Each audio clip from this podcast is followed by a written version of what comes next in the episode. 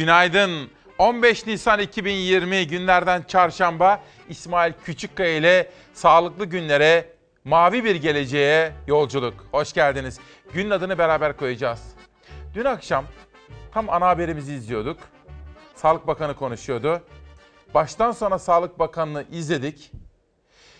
İçimdeki hissiyat şuydu. Aman dedim, aman rehavete kapılmayalım. İşte manşetimiz buradan geldi. İşi sıkı tutmamız gerekiyor. Gördüğümüz, göreceğimiz en büyük küresel çaptaki sağlık sorunlarından biriyle karşı karşıyayız.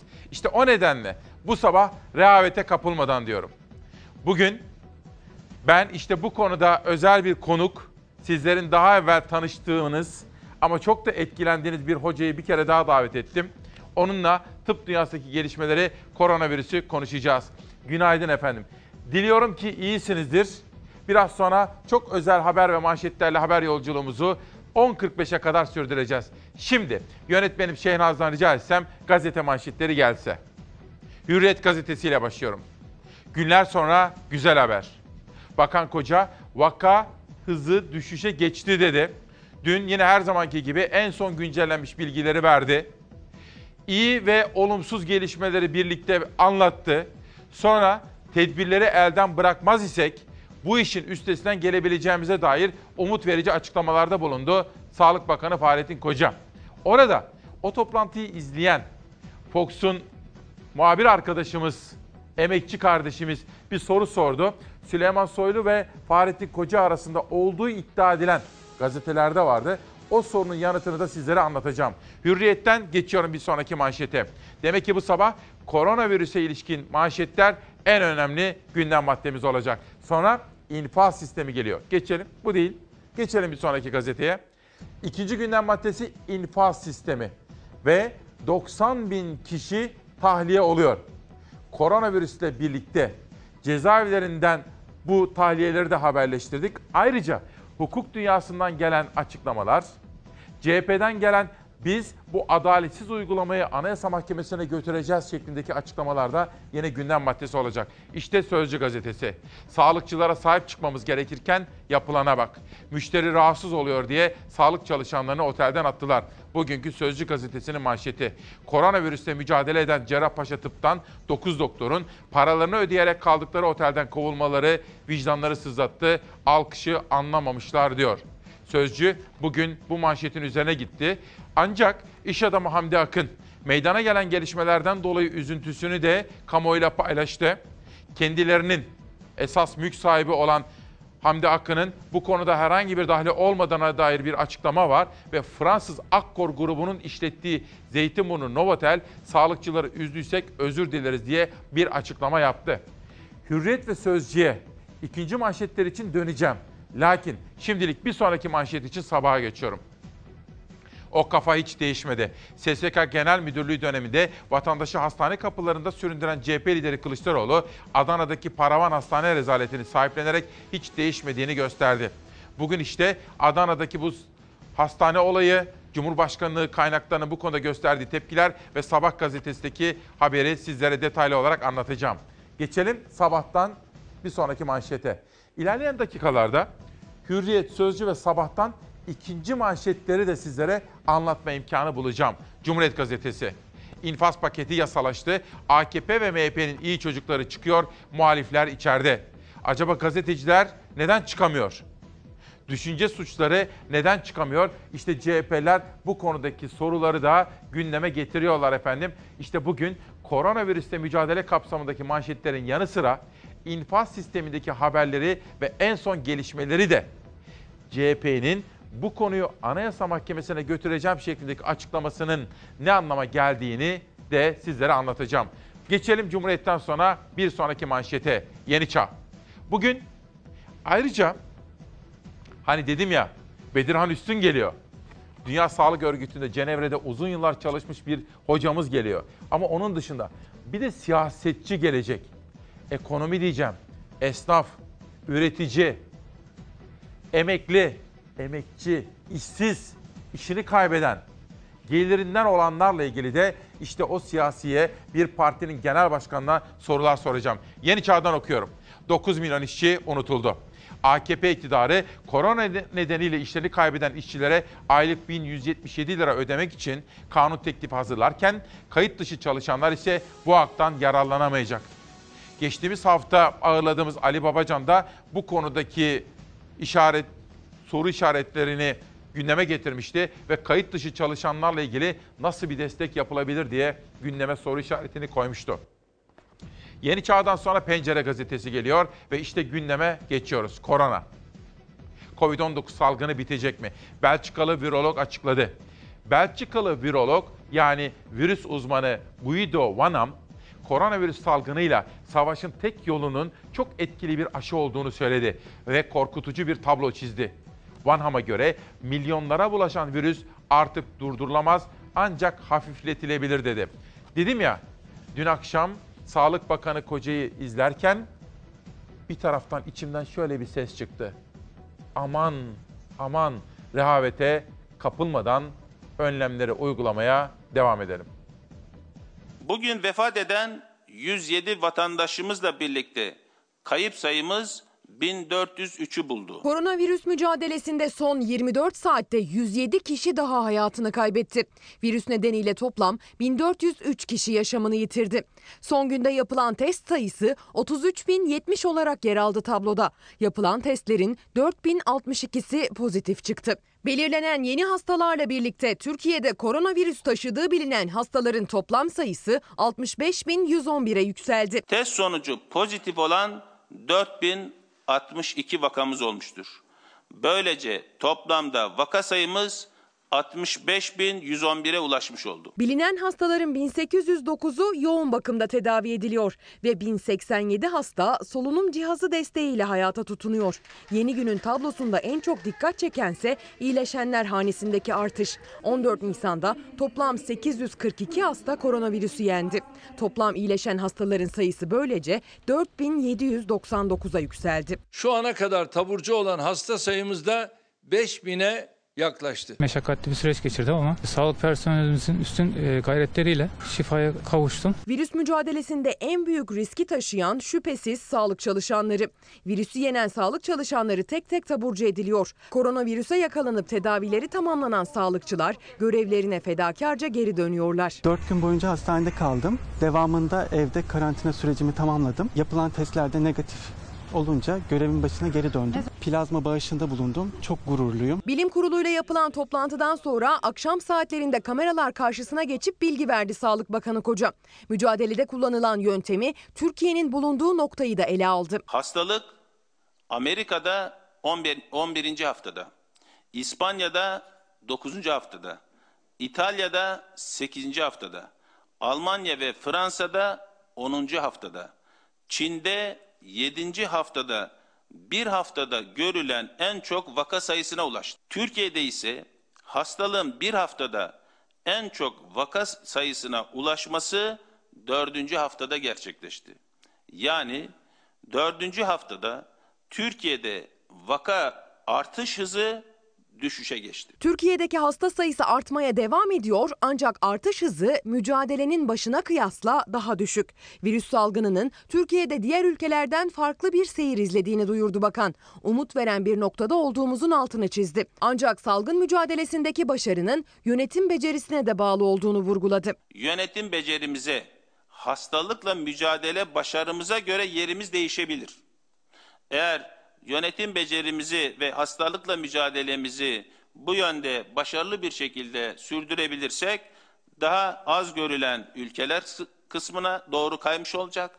Değilse İngiltere gibi, Fransa gibi ülkelere doğru bir eğilim içine girme potansiyeli taşır. Rehavete kapılmadan koronavirüse mücadeleye devam diyoruz efendim. İstisnasız her sabah reklam araları dahil 7.45'ten itibaren 10.45'e kadar bizimle olanlar var. Sizler. Latife Diyar annem. Günaydın. Alp Kahraman Türk. Nejat Sezengöz. Nejat Bey diyor ki Allah ve millet affetsin derlerse ileride şimdi yapılan hatalarla ilgili diyor. Alp Bey her şeyi geçtim. Ne aceleniz var ki evde kal Türkiye derken işçileri neden riske atıyorsunuz diyor. Rehavete kapılmadan koronavirüsle mücadeleye devam edeceğiz efendim. Sıra geldi Bir Gün Gazetesi'ne. Geçelim bakalım. Bir Gün Gazetesi'nde 3 bin lira ödeyene işçi çıkarma serbest. Nurcan Gökdemir, Bir Gün Gazetesi'nin Ankara temsilcisinin haberi. Siyasi iktidar, torba yasa teklifinde işverenlere bürüt asgari ücret tutarı kadar ceza ödeme koşuluyla istediğini işten çıkarma hakkı veriyor. Biraz sonra önce Bedirhan Üstün hocamız gelecek buraya. Tıp dünyasındaki gelişmeleri konuşacağız. Koronavirüse ilişkin bir ay sonra neler öğrendik onu konuşacağız. Ki kendisi Cenevre'de Dünya Sağlık Örgütü'nde uzun yıllar çalıştı. Kendisini uğurladıktan sonra bir siyasiyi, bir partinin liderini de ağırlayacağız. Ona da işte bu soruları soracağım. İşçi için, emekli için, işsiz için, emek yoğun çalışanlar için ne yapacağız diye soracağım. Bir detay daha gelsin efendim kepçe ve dozerle saldaya saldırdılar. Dün bu konudaki haberi yapmış ve kamuoyunun dikkatini çekmiştik ve bayağı ses getirdi. Nitekim kamuoyundan yükselen bu sesi duydular. Başta bakan kurum olmak üzere TOKİ herkes devreye girdi ve büyük bir yanlıştan dönüldü. Bir gün gazetesinde kepçe ve dozerle saldaya saldırdılar şeklindeki haber var. Onu da sizlere detaylı olarak aktaracağım. Ama şunu da söyleyeyim. İbrahim Ay, Gaziantep. Gaziantep'teki Gazeteciler Cemiyeti Başkanı arkadaşım. Dün dedi ki İsmail abi size dedi şuradan baklava aldım dedi bir tepsi yolluyorum. Bu zor zamanlarda çalışıyorsunuz dedi. Geldi şimdi rejimiz bizim aşağıdaki haber merkezimiz işte burada İsmail abim Yunus abim hepsi de yediler. İsmi lazım değil ama o Antep'in meşhur baklavacılarından bir tanesinden geldi. Çok teşekkür ediyorum. Allah razı olsun diyorum İbrahim Ay kardeşime. Yurdumdan koronayla mücadele günlüğü.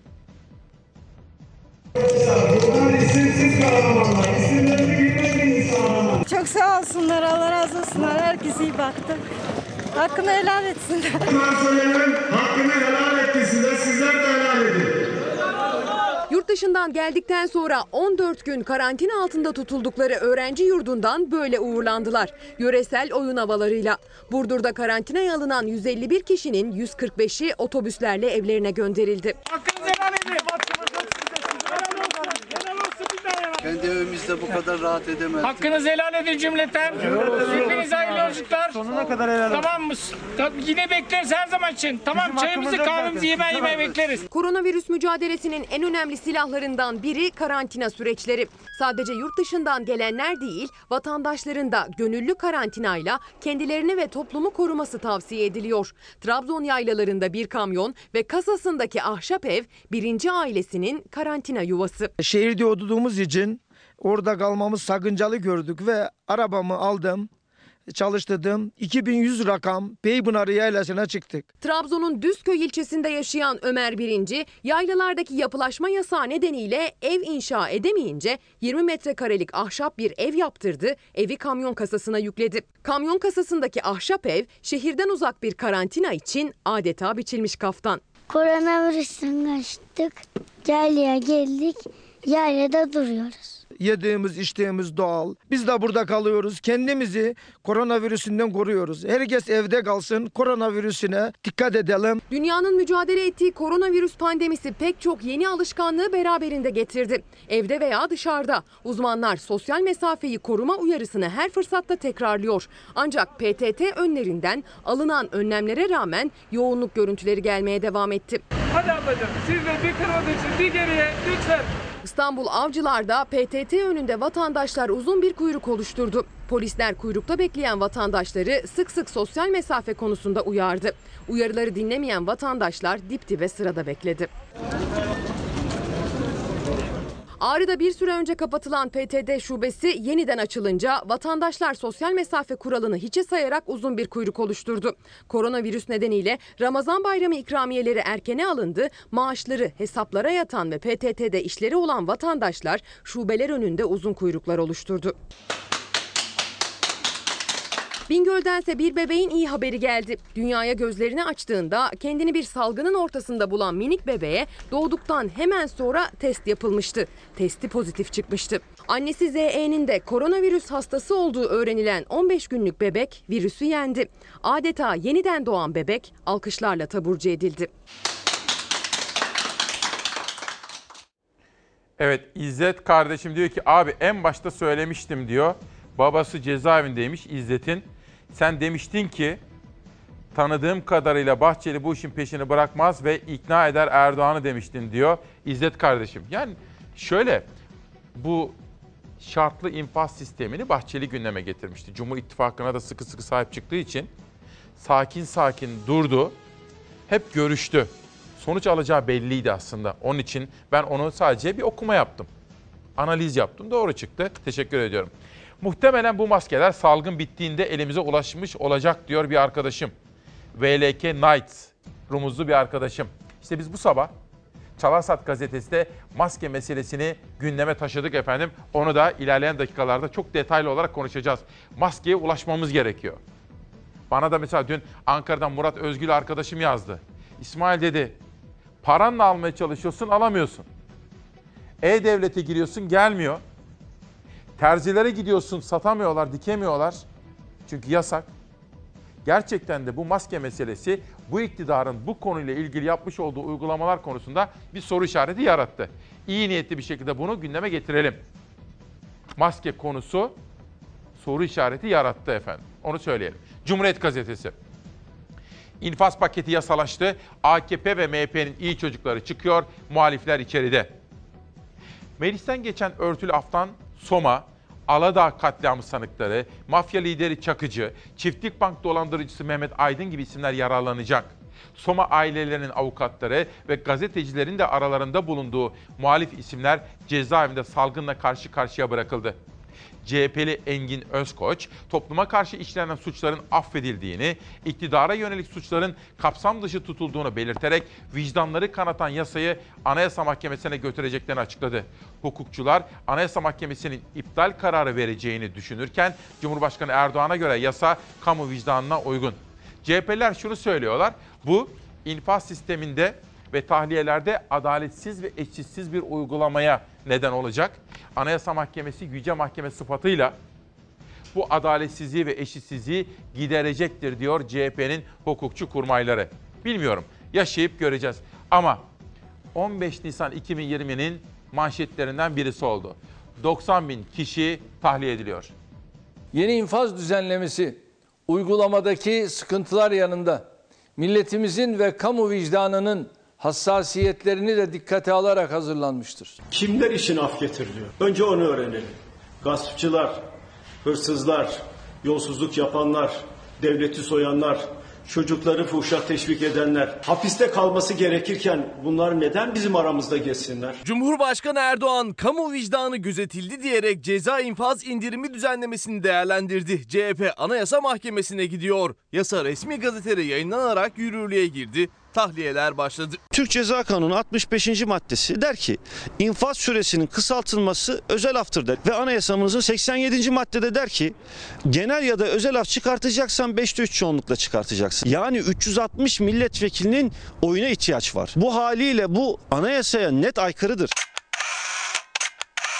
Arkadaşlar sosyal mesafeye dikkat edin fotoğraf çekimlerinde. 90 bin kişiye tahliye yolunu açan düzenleme AK Partili vekillerin omuz omuza hatıra fotoğrafı çektirdiği görüşmeler sonrası kabul edildi. Cinsel suçlar, kadına karşı suçlar, uyuşturucu imalatı ve ticareti, terör suçları zaten ceza infaz indirimi düzenlemesinin dışındaydı. Ancak iktidar Milli İstihbarat Teşkilatı'na karşı işlenen suçları da önergeyle kapsam dışına aldı. Adam yaralayan, sakat bırakan, silahla ateş eden bunlar çıkacak. Kim çıkmayacak? Yazan, çizen, okuyan, araştıran, 3 yıl 5 yıl önceki tweetlerinden ötürü yargılananlar bunlar çıkmayacak. Tartışmalı maddelerden biri de kadına karşı işlenen suçlarda kadının medeni durumu ve akrabalık ilişkisi şartı aranması. Eşe karşı uygulanan şiddet, anne, baba, kardeş vesaire gibi alt soy, üst soy dediğimiz kendi aile efradına uyguladığınız şey ağırlaştırıcı unsur oluyor. Eşi dışında herhangi bir kadını şiddet uygulamış ve ceza aldıysa o ceza indiriminden yararlanıp dışarı çıkacak. MHP lideri Devlet Bahçeli de işte tüm bu tartışmaların gölgesinde infaz kanun teklifinin son maddesi görüşülürken genel kurula geldi. Maske takan Bahçeli'yi AK Parti ve MHP sıraları alkışla karşıladı. Gazeteciler görevlerini yaptılar diye içeride tutuklanıp yatarken biz eğer hırsızları, adam bıçaklayanları, kadına şiddet uygulayanları eğer biz çıkartmaya kalkarsak bunun vebali büyük olur. CHP 70 maddelik ceza infaz yasasının bazı maddelerini Anayasa Mahkemesi'ne götüreceğini duyurdu. Cumhurbaşkanı Erdoğan ceza infaz düzenlemesini onayladı. Yasa resmi gazetede yayınlanarak yürürlüğe girdi. Yasanın yürürlüğe girmesiyle sabah saatleri beklenmedi. Gece yarısından sonra cezaevlerinden tahliyeler başladı. İstanbul'da, Adıyaman'da ve daha pek çok yerde açık ceza infaz kurumundaki yasa kapsamına giren hükümlüler tahliye edildi.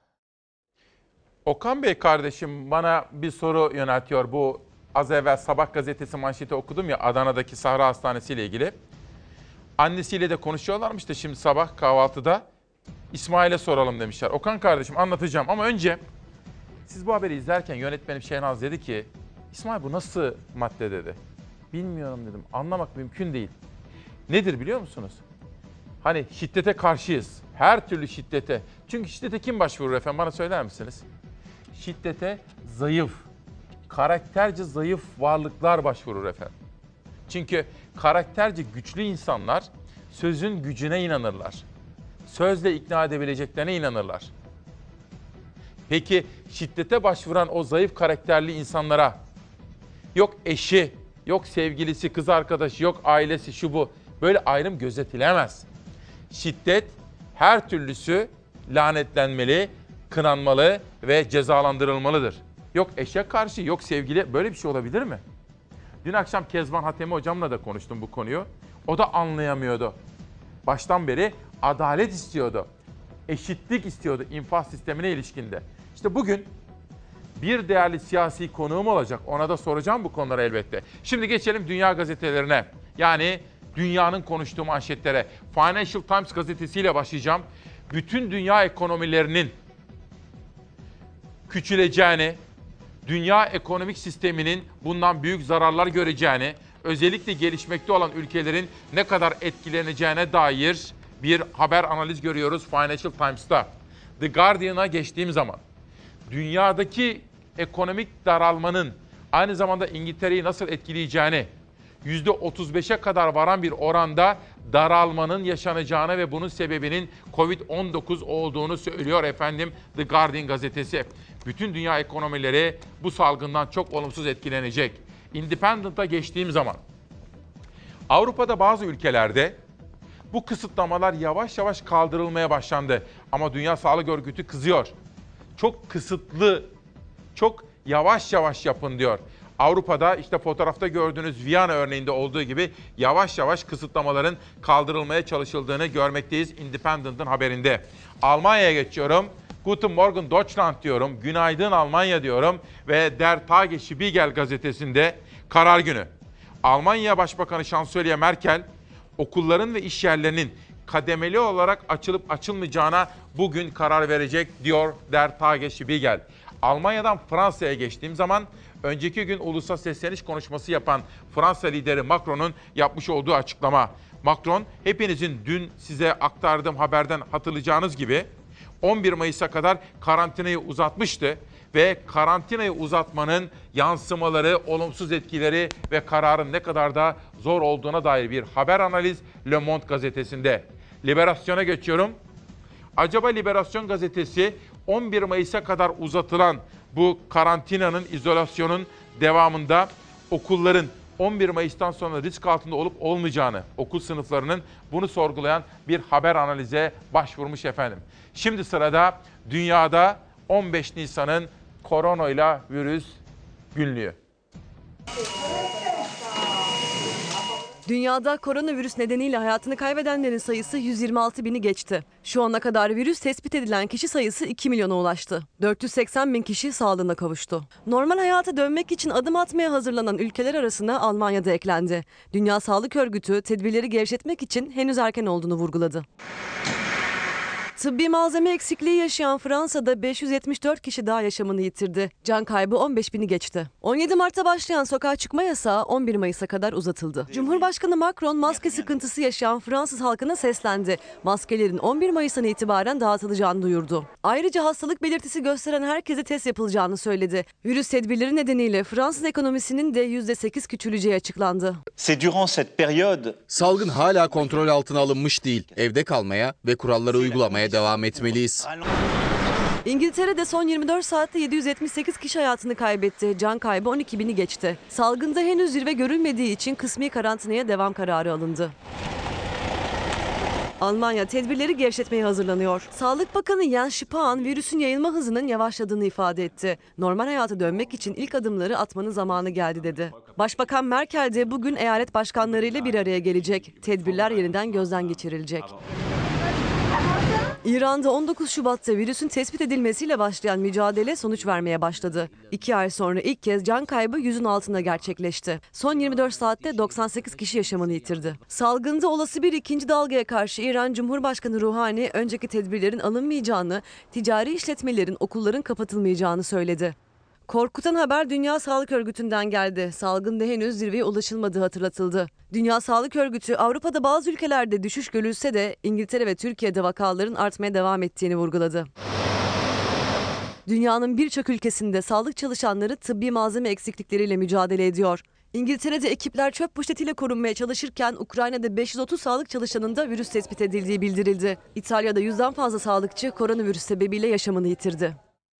Biraz sonra dünyadan farklı ülkeleri tek tek de irdeleyeceğiz efendim. Onu da söyleyelim. Gürcan Dağdaş, İsmail Bey günaydın.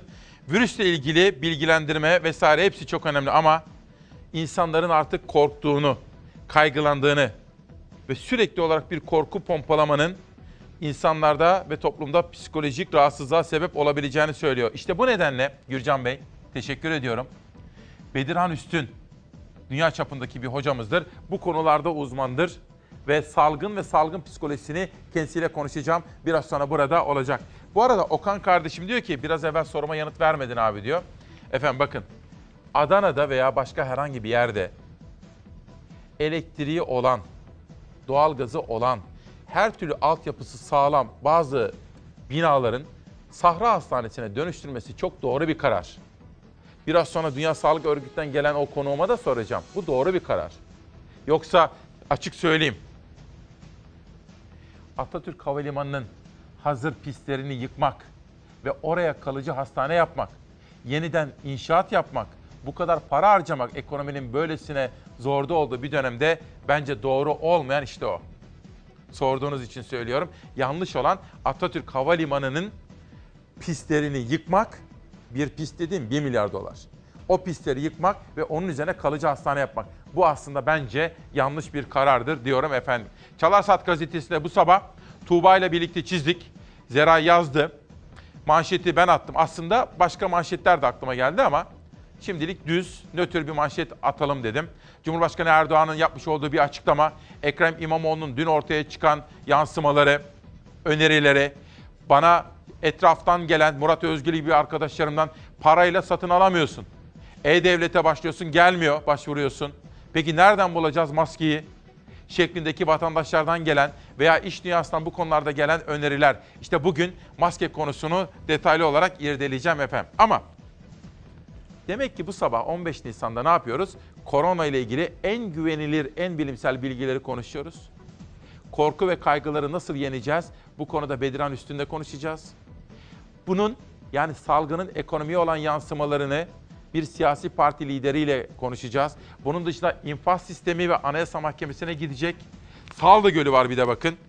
Dün sizlere haberini aktarmıştım.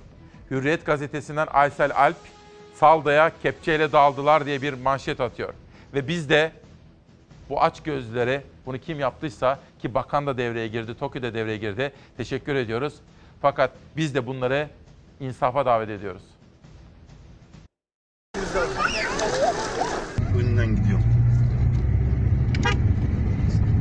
Göl kıyısını katlediyorlar. Çevreyi koyuyor, koruyorlar maşallah. Salda Gölü'nün bembeyaz kumlarına iş makineleri girdi. Oysa çıplak ayakla bile basılmaması gerekiyordu.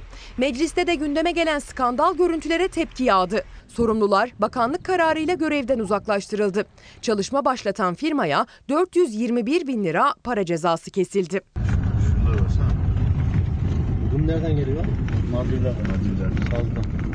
Devam, devam, devam, devam. Kim olursa olsun. Salda Gölü'nün rant uğruna betonlaşmasını asla kabul etmiyoruz. İtirazlar, açılan davalar sonuç vermedi. TOKİ'nin Salda Gölü'ne yapılacak millet bahçesi ihalesini adı kamuoyuyla paylaşılmayan bir firma kazandı. İşte o müteahhit firma sessiz sedasız harekete geçti.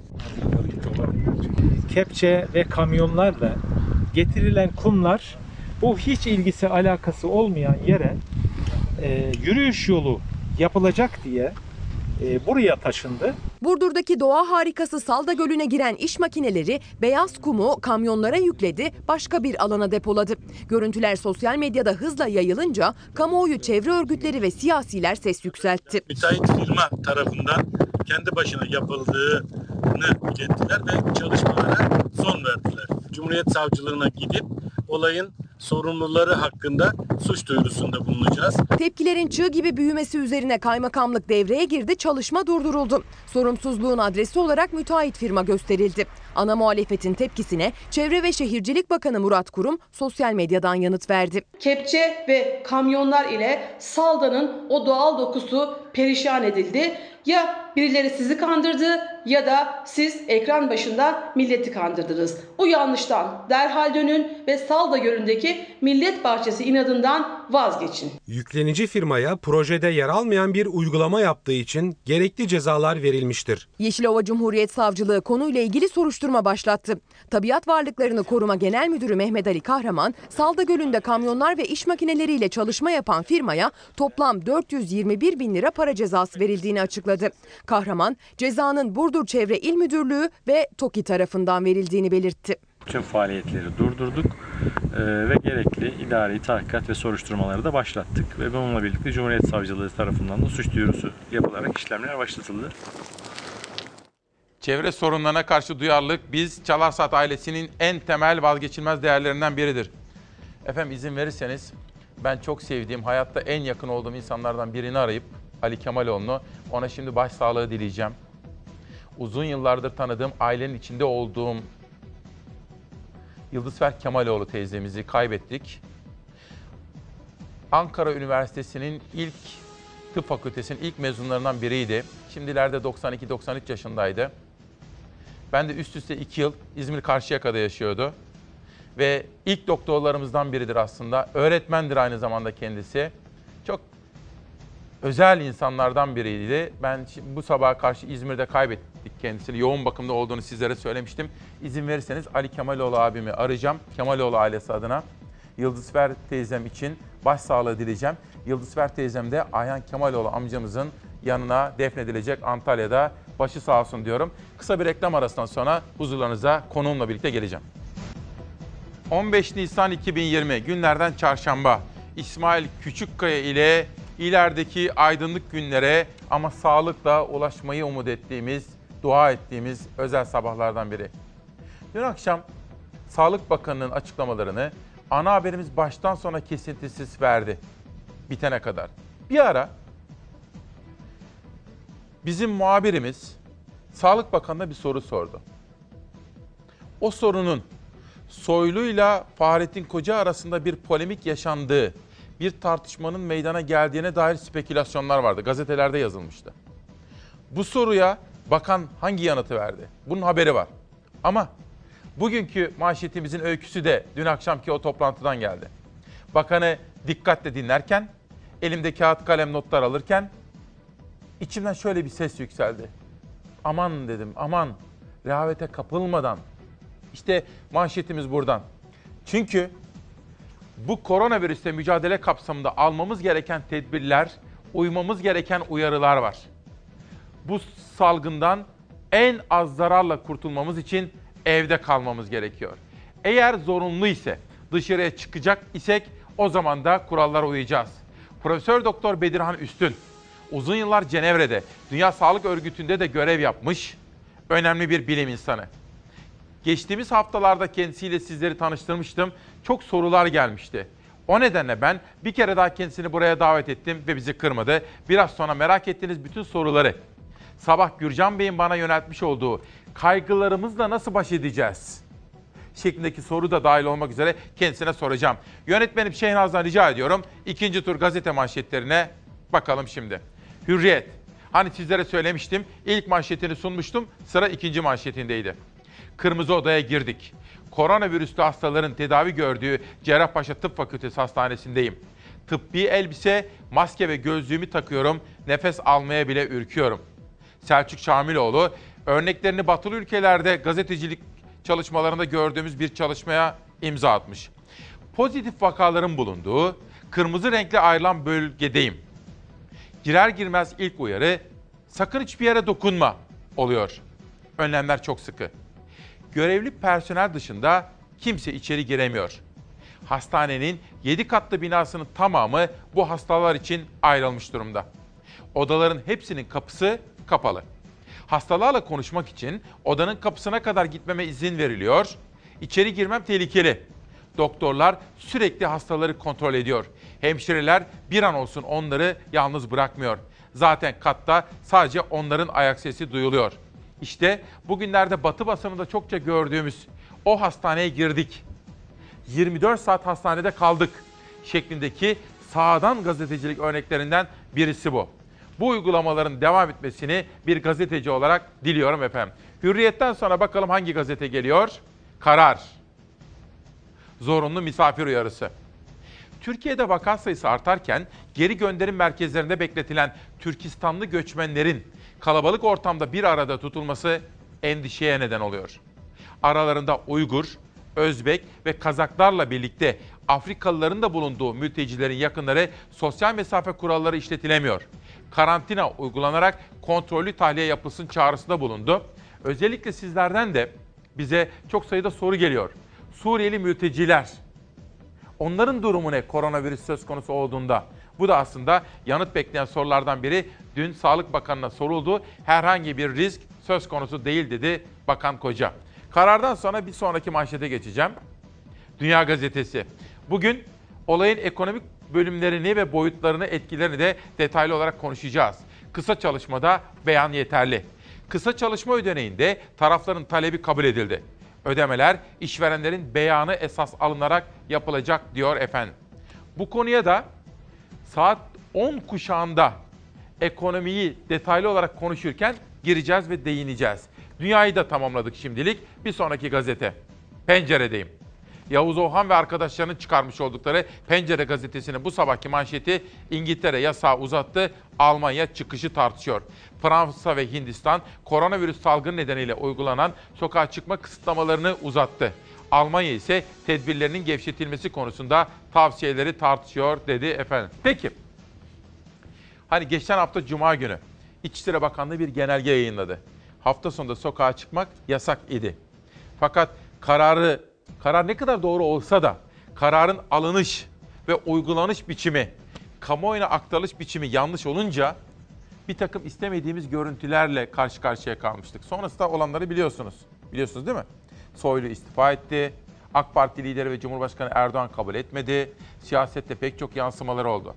İşte dün Sağlık Bakanı Koca'nın toplantısını izleyen Fox muhabiri Bakan Koca'ya bu soruyu sordu. İşte o tartışmanın perde arkası. İçişleri Bakanımız ile hem deprem hem korona mücadelesine yani salgında bu dönemde birlikte mücadele arkadaşlığı yaptık. Edindiğim bilgiye göre cumartesi günü İçişleri Bakanı Süleyman Soylu ile Sağlık Bakanı Fahrettin Koca arasında telefonda ciddi tartışma oldu. Bu iddiaların doğru olmadığını altını özellikle çizmek istiyorum.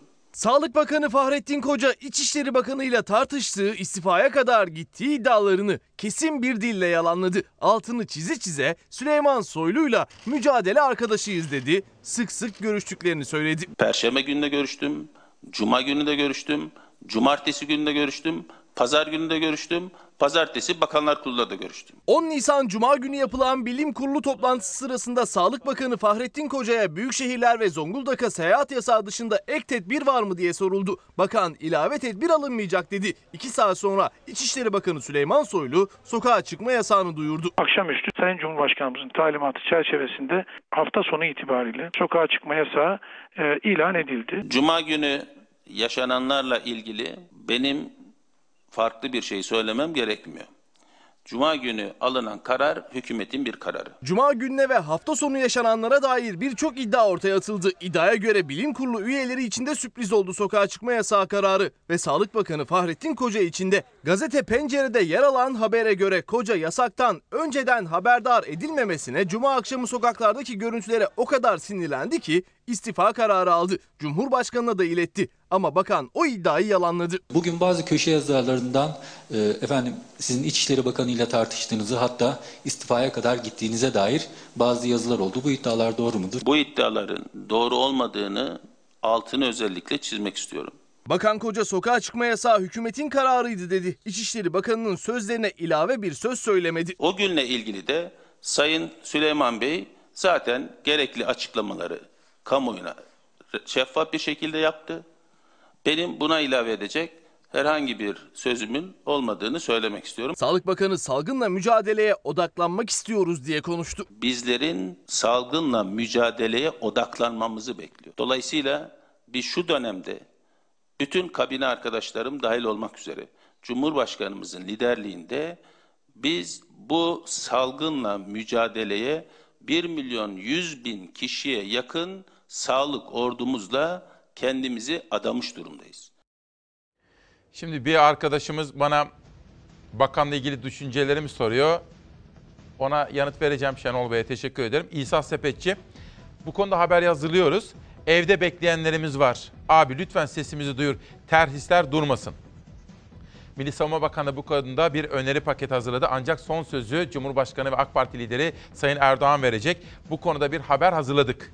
Haber yayına hazır olduğu anda sizlere aktaracağım. Şenol Bey şöyle söylüyor. Bakanla ilgili düşünce ve yorumunuzu merak ediyorum diyor. Tabii sonuçta bir tıp eğitimi almış bir bilim insanı. Yani hayata farklı gözlüklerle bakabilirsiniz. Onun gibi bakmayabilirsiniz. Siyaseten söylüyorum, ideolojik olarak söylüyorum. Olabilir. Ama bir bilim insanı bende itimat uyandırıyor. Ben güveniyorum bakana. Mesela dün onu izlerken Şenol Bey mesela Tele 1'denim dedi, soru sordu. A Haber'denim dedi, soru sordu birisi. Sonra KRT'denim dedi birisi, soru sordu. ATV Ana Haber'denim dedi, soru sordu. Fox soru sordu. Birisi galiba Halk TV'denim dedi. Yani bu benim o kadar hoşuma gidiyor ki bakın birisi soru soruyor, bakan da yanıtını veriyor. İşte demokrasi bu, özgürlükler bu, insan haklarına saygı bu, işte ifade özgürlüğü bu. Özgüven dediğiniz de bu. Bu tavrı önemsiyorum. Sonuçta gazeteci soru soracak. Dövecek hali yok. O da yanıtını verecek. Son derece dikkate değer bir uygulamalar bütünü görüyorum Sağlık Bakanı'ndan. Hazır mı? Ha Şehnaz da diyor ki askerlik haberi hazır. Tamam vereceğiz onu. Peki ama önce Cumhuriyet'e bir geçelim. İsa Bey sormuştu ya askerlikle ilgili. Yönetmenim beni uyarıyor. Maskede kod kaosu. Eczacılar kodu gelmeyen bize geliyor. Yoğunluk oluştu. Türkiye Cumhuriyeti kimlik numarası yetsin diyor. Dün benim Ankara'dan çok eski yıllardan beri tanıdığım arkadaşım Murat Özgül aradı. Haklı. İsmail'im dedi hükümetin iyi uygulamalarını da destekliyoruz. Ama dedi mesela bana söyler misin? Kendim ve çoluğum çocuğum için maske alacağım. Parasıyla alamıyorsun. E-Devlet'e başvurdum. Yükümlülüklerini yerine getiren bir vatandaşım bana sıra gelmedi. Tanıdığım terziler var diktireyim dedim. Aman abi başımızı mı yakacaksın dediler. Bakın bu. Maske meselesini de biraz sonra çok detaylı olarak konuşma imkanı bulacağız. Bu arada ben dün bir kere daha Türk Eczacılar Birliği Başkanı ile konuştum. Cuma günü buraya gelecek. Kendisiyle bu konuyu da detaylı olarak konuşacağız efendim. Şimdi editörüm Zeray ve yönetmeni beni uyarıyorlar. Askerlik ve koronavirüs. Terhisler ertelenecek mi? Gözler Cumhurbaşkanı ve AK Parti lideri Erdoğan'da. Nisan ayında askere alınacak 53 bin yükümlü gencimizin silah altına alınmasının ertelenmesinin, birliklere yeni er gelmeyeceği için de Kasım 2019 celp döneminde silah altına alınanların hizmet süresinin bir ay süreyle uzatılmasının ve bir ay sonra konunun yeniden incelenmesinin uygun olacağı değerlendirilmiştir. Milli Savunma Bakanı Hulusi Akar silah altındaki ve silah altına alınacak askerlerle ilgili önemli düzenlemeyi bu sözlerle duyurdu. Nisan ayı celplerinin ve terhislerinin bir ay ertelenmesi gündemde. Bahsettiğimiz terhis ve celplerin ertelenmesiyle ilgili düzenlemeleri, milletimizin bağrından çıkan Türk Silahlı Kuvvetleri'nin operasyonlarına ve diğer faaliyetlerine herhangi bir olumsuz etkisi olmayacak şekilde planladık. Koronavirüsle mücadele kapsamında Milli Savunma Bakanlığı'nda karargahlarda, kışlalarda bir dizi önlem alındı. Mehmetçiğe virüsün bulaşmasını önlemek için tedbirler en üst düzeye çıkarıldı. Bugün yaptığımız nihai toplantı sonucunda bugüne kadar Türk Silahlı Kuvvetleri bünyesinde gözümüz gibi sakındığımız Mehmetçik ile yeni gelecek evlatlarımızın salgına karşı korunması maksadıyla Milli Savunma Bakanı Hulusi Akar bugüne kadar yapılan çalışmaları ve yeni planlamaları anlattı. En önemli başlıklardan biri Nisan ayında terhis olacak erlerin terhisinin bir ay ertelenmesi ve Nisan ayında askere alınacak gençlerin de celp tarihlerinin bir ay ertelenmesi oldu. celp ve teröristler konusunda komutan arkadaşlarımla ve ilgili personelle değişik çözümler üzerinde kapsamlı çalışmalar yaptık. Daha önce kritik dönemlerde uyguladığımız gibi Nisan ayında askere alınacak 53 bin yükümlü gencimizin silah altına alınmasının ertelenmesinin, Kasım 2019 celp döneminde silah altına alınanların hizmet süresinin bir ay süreyle uzatılmasının uygun olacağı değerlendirilmiştir. Bakan Akar çalışmaların sürdüğünü, son şeklinin verilip onay için Cumhurbaşkanı Erdoğan'a gönderileceğini söyledi. Çalışma sonuçları en kısa zamanda Sayın Cumhurbaşkanımızın onaylarına sunulacaktır. Son kararı Sayın Erdoğan verecek bu konuda efendim. Cumhuriyet Gazetesi'nden Analiz Gazetesi'ne geçiyorum. Kısa çalışmadan herkes faydalanacak. Hükümet 15 maddelik destek paketini meclise sundu. AK Parti Genel Başkan Vekili Mehmet Muş, ücretsiz izne ayrılan ve kısa çalışma ödeneğinden yararlanamayan veya işten çıkarıldığında işsizlik ödeneğine hak kazanamayan işçilerimize nakdi ücret desteği sağlanacak. Bu aylık 1177 lira olacak dedi. Muş ayrıca konutlara ve faaliyetleri durdurulan iş yerlerine ilişkin su faturası borçlarının 3 ay ertelenmesine imkan tanıdıklarını da söyledi diyor efendim. Peki bugün iki ayrı konuğum var. Kitaplara da mutlaka bakmak isterim. 23 Nisan'da özel bir yayınım olacak. Hazırlıklarım şimdiden başladı onu söyleyeyim. Ben binbaşı Ali Faik Bey, Çanakkale şehidi 33. Alay 1. Tabur Komutanı yazan torunu Erdal Kabatepe. İçinde de bir mektup var. Bana geldi. Bu çok teşekkür ediyorum. Değerli bir çalışmayı mutlaka okumaya gayret edeceğim. Amerika, özellikle de New York diken üstünde. Bugün yönetime Dünya Sağlık Örgütü'nün finansmanını durdurma talimatı verirken örgütün virüsün yayılmasındaki hatalı yönetimini tespit etmek için inceleme başlatacağız. Trump Dünya Sağlık Örgütü'ne sağlanan fonu kesti. Birleşmiş Milletler'den Amerika Başkanı'na tepki geldi. Vakit fon kesme vakti değil dayanışma vaktidir mesajı verildi. Amerika'da son 24 saatte 2000'den fazla kişi virüs sebebiyle yaşamını yitirdi. Yeni tip koronavirüs COVID-19 Amerika'yı adeta kasıp kavuruyor. Bugüne kadar virüse bağlı can kayıpları 26 bini geçti. Ülke genelinde 549 bin aktif vaka tespit edildi. Virüsün etkisini en sert gösterdiği eyalet olan New York, ülke genelindeki toplam can kaybının %45'ini oluşturdu. Başkan Trump geçtiğimiz haftadan beri her basın toplantısında Dünya Sağlık Örgütü'nü yüklendi. Örgütün Çin'in tarafında olduğunu, her ülkeye eşit yaklaşmadığını savundu. Trump bugün Dünya Sağlık Örgütü'ne ayırdıkları kaynağı kestiğini duyurdu. Virüsün merkezi açıkça Çin. Bunun Çin merkezde olduğunu Başkan Xi Jinping'e de söyledim. Dünya Sağlık Örgütü'ne de. Biz tam 500 milyon dolar harcadık. Çin 38 milyon dolar harcadı.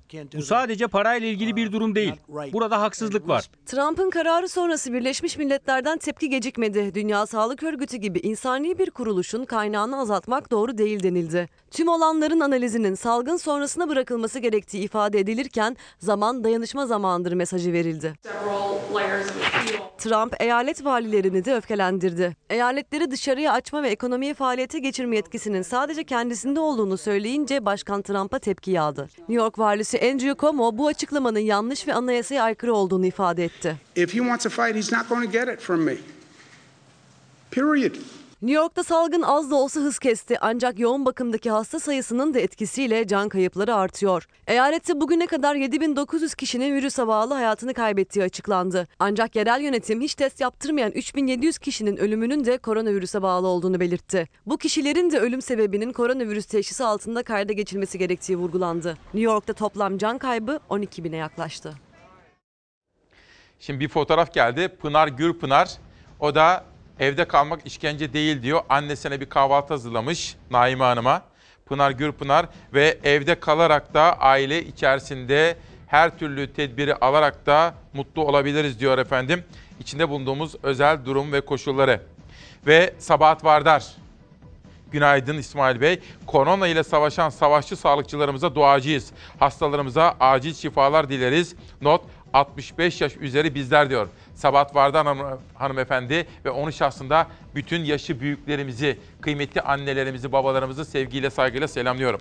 Bugün gazetelere baktığım zaman işçiyi torbaya attılar diye bir haber görüyorum. 15 Nisan 2020 Çarşamba. Erinç Celda'nın köşe yazısında eski normale dönmek asla. İşte ben Bedirhan Üstüne bunu soracağım biraz sonra. Eskisi gibi olabilecek miyiz? Hocamıza bunu soracağım. Ve bu da Bir Gün Gazetesi'nden CHP infaz düzenlemesini Anayasa Mahkemesi'ne taşıyor.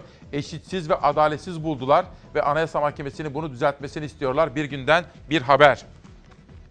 Hürriyet Gazetesi'nden bir manşet.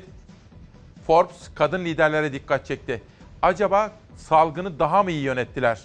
İşte dünyada kadınların yönettiği ülkelerde korona ile mücadelenin daha etkili olduğuna dair bir haber var efendim. Dün sizlere üzülerek bir acı haberden bahsetmiştim. Atatürkçü kimliğiyle dikkat çekiyordu. Muhafazakar dünyadan Atatürk'ü en iyi anlayan isimlerden birisiydi. Haydarbaş'ı kaybetmiştik.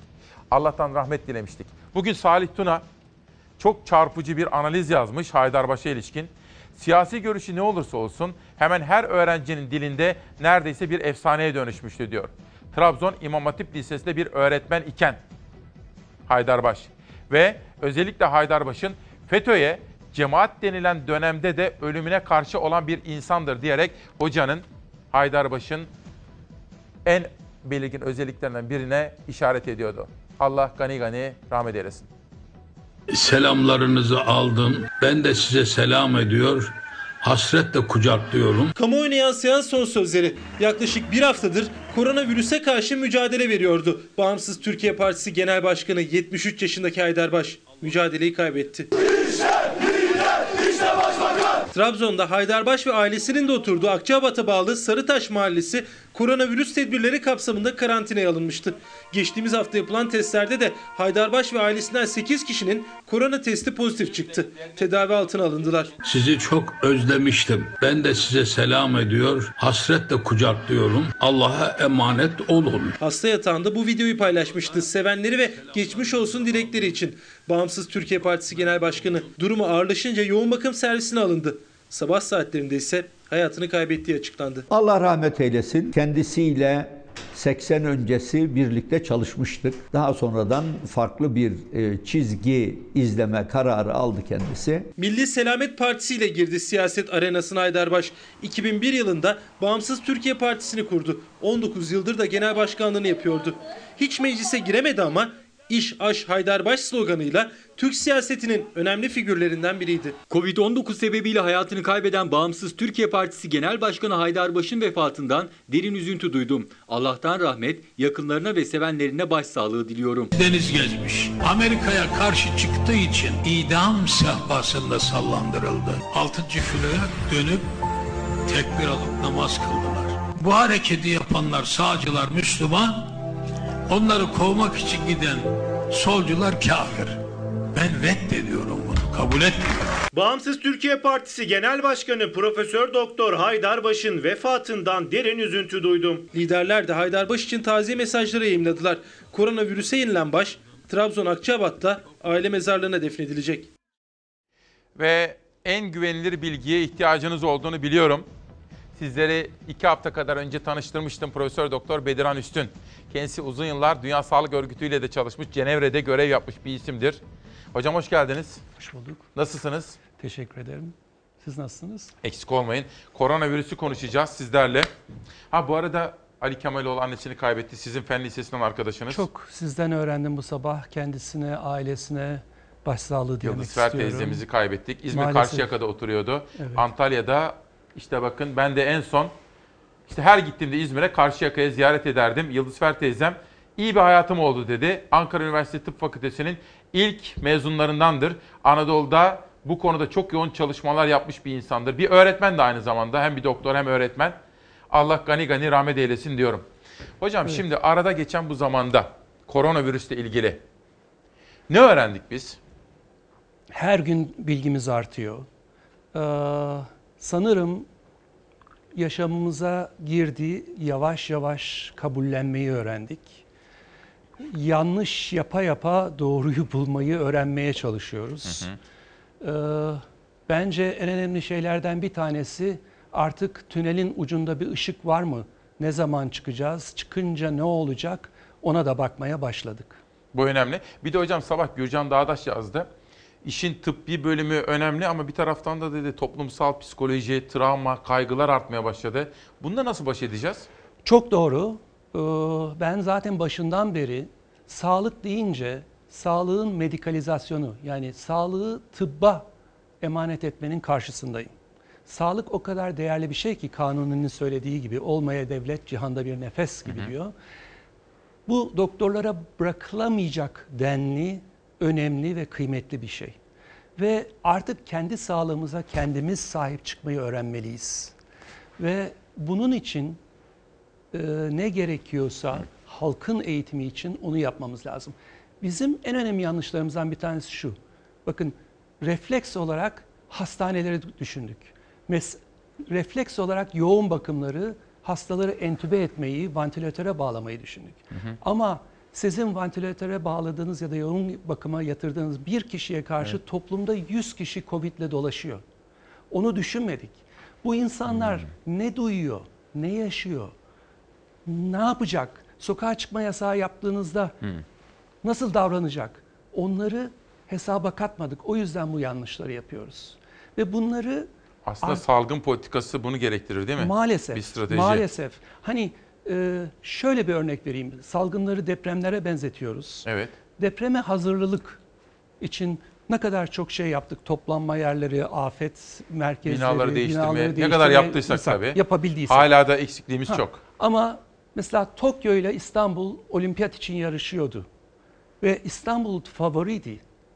Tokyo heyeti bir tek soru sordu. Olimpiyatlar esnasında İstanbul'da bir deprem olsa ne yaparsınız? Onun üzerine olimpiyatlar İstanbul'dan hop Tokyo'ya gitti. Bunun gibi. Bakın 2000... Salgın olsa ne yapardık? Salgın olsa ne yapardık? Şimdi şöyle hocam, şimdi toplumu bilinçlendirmemiz gerekiyor. Kesinlikle. Hepimiz öğreniyoruz. Kesinlikle. Ne demek bu? Yani neyi öğreneceğiz? Şimdi e, ben bu salgın esnasında e, iller arası seyahat yasağı çıkınca Eceabat'ta mahsur kaldım. Evet hatırlıyorum sizi aramıştım ben. Evet. Tam hatta polis görüşmüştük. çevirmesi vardı önünüzde falan. Aynen, aynen. Eceabat dünyanın en güzel yerlerinden biri. Orada e, Eceabat'ın belediye başkanı Saim Zileli ile ev ev dolaştık ve e, kaymakamla görüştük, bütün il yetkilileriyle. Salgınla ilgili mi? Salgınla ilgili. Ve herkes mesela halk eğitim merkezi orada oturmuş maske dikiyordu. Maske dikiyor. Maske dikiyor. Çünkü herkes maske istiyor. Şimdi hani ben bunu birazcık geçen programda da söyledim. Maskenin koruyuculuğu çok büyük bir soru işareti ve insanlara yanlış bir güven veriyor. Bence bizim toplumda halkı eğitmemiz için daha anlamlı stratejiler geliştirmemiz Mesela? lazım. İşte el yıkamayı öğrendi Türk toplumu. Evet bu, bu güzel. Ha, kolonyalı tekrar kültürümüze Zaten geldi. kültürümüzde vardı. Bakın ne kadar güzel Mesafe. mesafe koyduk. Bak orada ben normalde gelirse öperdim. Tabii. Ama böyle uzaktan. Böyle yapıyoruz. Evet. Ben artık böyle selamlıyorum. Ne kadar güzel bir şekilde. Tamam. Yani bunlar çok önemli şeyler. Ve şimdi bakın düşünün Eylül gelecek. Okullar açılacak mı? Biz üniversiteleri tatil ettik. Çok güzel şeyler de öğrendik. Ben uzaktan ders veriyorum. Bilgisayarımla her yerdeyim. Ve de öğrencilerimle birebir görüşebiliyorum, konuşabiliyorum, ders verebiliyorum. Aynı şeyleri uzaktan çalışmayı öğrendik. Yani evden çalışmak, yan, yan gelip yatmak Sosyal değil. mesafeyi de öğrenmemiz mi gerekiyor? Kesinlikle öğrenmemiz gerekiyor. Ve Ya bundan sal- sonra böyle mi olacak? Bundan sonra böyle olacak. Artık hiçbir şey bir de eskisi gibi olmayacak. Öyle mi? Kesinlikle. Eskiye dönmeyecek miyiz? Maalesef. Bu bitti. Hadi koronayı yendik. Eğer onu yaparsak ben size şunu söyleyeyim. Eğer %60, %80 toplum bağışıklığını sağlamamışken koronayı yendik diye önlemleri hafifletirsek bir şekilde tekrar patlak verecek. Yani ayağımızı frenden çektiğimiz an araba Peki. tekrar hızlanacak. Hocam şimdi ben tabii biz demiştik bunu sevmem. Yanlış. İnsanın kendisinden bahsetmesi de ayıptır. Fakat şunu biliyorum. Sağlık Bakanlığı ve Bilim Kurulu bizi dikkatle izliyor. Sizin en son yaptığınız uyarılar O gün ve hemen ertesi gün tık tık tık tık tık uygulanmaya başladı. Siz mesela il bazında bir sakıncası yok dediniz. Bakan da sonuçta açık böyle önerilere falan açık da bir insan. Peş peşe bir sürü sizin önerileriniz açıklandı. Şimdi ne önermek istersiniz mesela geldiğimiz noktada? Oh, aa, bence keşke öyle bir gücümüz olsa ama herkes bir şekilde e, buna sahip çıkmalı diyorum. Ve e, bence salgın sonrasına hazırlanmayı önereceğim ben. Salgın sonrasına hazırlık. Hazırlanma. Yani bizim bakın 2015 yılında Bill Gates bir konuşma yapmıştı. Herkes şimdi onu bir şekilde e, komplo teorisi gibi kullanıyor. Halbuki bizim depreme hazırlık gibi bir salgın hazırlığımızın olması da lazım. Bir. İkincisi önereceğim en önemli şey hastanelere e, önem vermek gibi. Yani bizim Türkiye'nin hastane performansı çok iyi. Ama birinci basamak sağlık hizmetleri performansı kocaman bir soru işareti. Yani aslında koruyucu önlemler. Koruyucu önlemler. Yani tedavi en son aşama. Evet. Koru, korumak her Hasta zaman olmamak. daha ucuz, daha etkili ve hani araba devrilmeden önce biz koruyucu önlemleri almalıyız. Güzel. Bütün yapmamız gereken şeylerin başında bu geliyor. Dedim ya Bu bir önemli. kişiye karşı 80 kişi ya da 100 kişi dışarıda var. Size Hastanede. bir maske soracağım. Yönetmenim Savaş Yıldız'dan gazete manşetlerini bir getirsin bana. Daha doğrusu Çalarsat gazetesini. Ama hocam önce evdeyiz. Canımız sıkıldı. Süreç uzadı. Çocuk okula gidemiyor. Evdeyiz. Biz, eşimiz, çoluğumuz, çocuğumuz. Psikolojik olarak bunu bir yorumlar mısınız? Yani bununla nasıl baş edeceğiz? Önce en büyük uzmanlığınız bu ya sizin. Bunu bir merak Doğru. ediyorum. Şimdi e, bakın evdeyiz. Hiçbir zaman olmadığı kadar zamanımız var. Güzel. Dışarıda çıkmayacağız. Ne yapalım o zaman? Yani bir yanda kendimizi Alaaddin'in mağarasında gibi müthiş bir zenginlik, zaman zenginliği içerisinde buluyoruz. Bence herkes günde en az 12 bin adım, erkekler 15 bin adım atmalı. Evin içerisinde bile olsa. Ben günde bir saat spor yapmaya başladım. Noyan Dülek'le oturup e, spor yapıyoruz her sabah saat 10'da. Çok güzel oluyor. Bu Ha, eskiden yani yapmadığım online şey mi? değil. Siz o internetten bir şey yap- ya Evet, televizyondan, Instagram'dan, online, ha. televizyondan, YouTube'dan. bir Evin içinde. bulabilir- Evin içinde. Ve gerçekten çok basit. Süngerlerle, tavalarla bile yani evinizin içinde spor aletiniz olmasa bile bunu yapabilirsiniz. Çok güzel, çok şık güzel. İkinci bir şey, bakın ben size şunu söyleyeyim. Ben bir, bir takım danışanlar görüyorum. Bir e, hanımefendi geldi, yaklaşık 45 yaşlarında. Bana dedi ki, e, niye ben pazara gidemiyorum, domates alamıyorum, aldığım her şeyleri balkonda bir gün karantinada bekletiyorum. Onlara sürekli e, şey çamaşır sulu sularla şey yapıyorum. Ama kendisi pofur pofur sigara içiyor. Yani bir paketten iki pakete çıkmış. Kötü. Bence bu dönemde yapılabilecek en güzel şeylerden bir Sigarayı tanesi bırakalım. sigarayı bırakalım. Çok güzel. Sıkabiliyorsa, yapabiliyorsanız sigarayı bırakalım. Yani bu çok daha önemli bir etki yapacak. Şimdi bir şey diyeceğim. Şimdi beni bizi izleyenlerin bir kısmı ya kolay mı falan diyebilirler. Bakın ben şimdi sizi araştırıyorum ben tabii sizin. Şunu öğrendim ben biliyor musunuz? Yani belki de kızacaksınız bana ama siz Dünya Sağlık Örgütü'nde çalışırken flüt dersleri almışsınız. Doğrudur. Ya şunu ö, duydum ben dün akşam etrafınızda böyle konuşurken ya dedi böyle böyle. Şimdi aslında evdeyiz. Vakit yani vaktimiz var aslında değil mi? Kesinlikle bakın ben flütümü çıkardım. Flüt hocamla online ders yapacağız. İnternet uzaktan. Uzaktan. Muazzam. Yani eskiden olmadığı kadar resim yapabilirsiniz, yazı yazabilirsiniz, araştırma yapabilirsiniz. Ben hani infodemik deniyor. Epidemiyle info, e, informasyon dağılımının e, yeni bir şeysi. Diyorlar ki insanlara sosyal medyaya girmeyin. Yani bakın ben sosyal medyaya girmezsem yaşayamam. Ve bütün Girelim bilim canım, etkinlikleri... kullanalım ama bağımlısı olmayalım. Bağımlısı olmayalım. Yani internet bağımlılığı gibi yapacaksak onu yapmayalım. Ama bilgi edinmek için ve arkadaşlarınızla, e, işvereninizle veya başkalarla sosyal... e, Mesela ben Ali'yi arayacağım şimdi.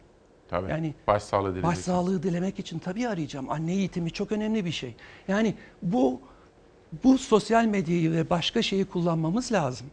Ve şu anda yapılabilecek en güzel şeylerden bir tanesi insanlara bedava internet vermek, bedava maske vermek yerine. Ben size söyleyeyim. Çok güzel. Devlet keşke bunu yapsın. Keşke bunu yapsın. Belki bilim kurulunda Sağlık Bakanı bunu tartıştırabilir. Kesinlikle. İnternet verelim insana. Ve Bedava. öğrencilerim diyor ki hocam bir dersiniz 1 gigabayt. Benim 5 GB'ım vardı bitti. Bak Sağlık Bakanı'na buradan duyuralım. Gel çok iyi bir öneri. Kesinlikle. Devletimiz bunu yapsın. Evet. Çok iyi. Hocam şimdi fakat bir de fiziki bir durumla karşı karşıyayız. Bakın Çalar Saat'te biz bugün Cumhurbaşkanı Erdoğan kesinlikle parayla maske satışı yasak dedi. Şimdi bu niyet olarak doğru bir niyet. Parayla satılmasın. Fakat uygulamaya geldiği zaman devletin tabii kolay değil biliyorum ama herkese bunu verebilmesi lazım. Belediye başkanı da bize gönderin diyor. Ben dün Türk Eczacılar Birliği Başkanı ile konuştum. Cuma günü o da buraya gelecek. Yayınımıza katılacak. Şu maske haberini bir izleyelim. Sonra birazcık sizinle maskeyi konuşmak istiyorum. Savaş hazır mıyız? Şeyna sen mi varsın? Peki devam ediyoruz. Devam edelim. Maskeniz var mı? Taktım buraya. Maskem burada. Otobüsler zaten otur- metrobüsten geliyorum zaten. O şekilde kullanmak çok doğru değil. İyi Evet, muhafaza etmeniz lazım. bekliyoruz. Ev, çamaşır suyuyla yıkıyoruz. Maskeyi mi yıkıyorsunuz? Evet mecbur. Çünkü Neden? gelmedi de hiçbir yerden de bulamıyoruz. Başvurduk gelmedi. Bulamıyoruz. Tek maskenizi de idareli mi kullanıyorsunuz? Öyle yapmak zorundayım. Satın alınmıyor şu anda yasak. Bulamıyorsunuz. Eczanelere gitseniz zaten parayla satın alamıyorsunuz. Kesinlikle parayla maske satışı yasaktır. Maske satışı yasaklanalı 8 gün oldu. PTT aracılığıyla gelecek maskeler hala yolda. Eczanedense Sağlık Bakanlığı'nın gönderdiği mesaj olmadan temin edilemiyor. Yani zaten verilecek maske 5 tane ama ona da ulaşılamıyor. İstanbul Büyükşehir Belediye Başkanı Ekrem İmamoğlu biz dağıtalım dedi. Maske dağıtımı yapmayın. Bunu bir merkezden dağıtıyoruz iddiasına hiç gerek yok. İstanbul'da sıkı bir koordinasyona sahip Büyükşehir Belediye'niz var. Yine 39 ilçe belediyesi var.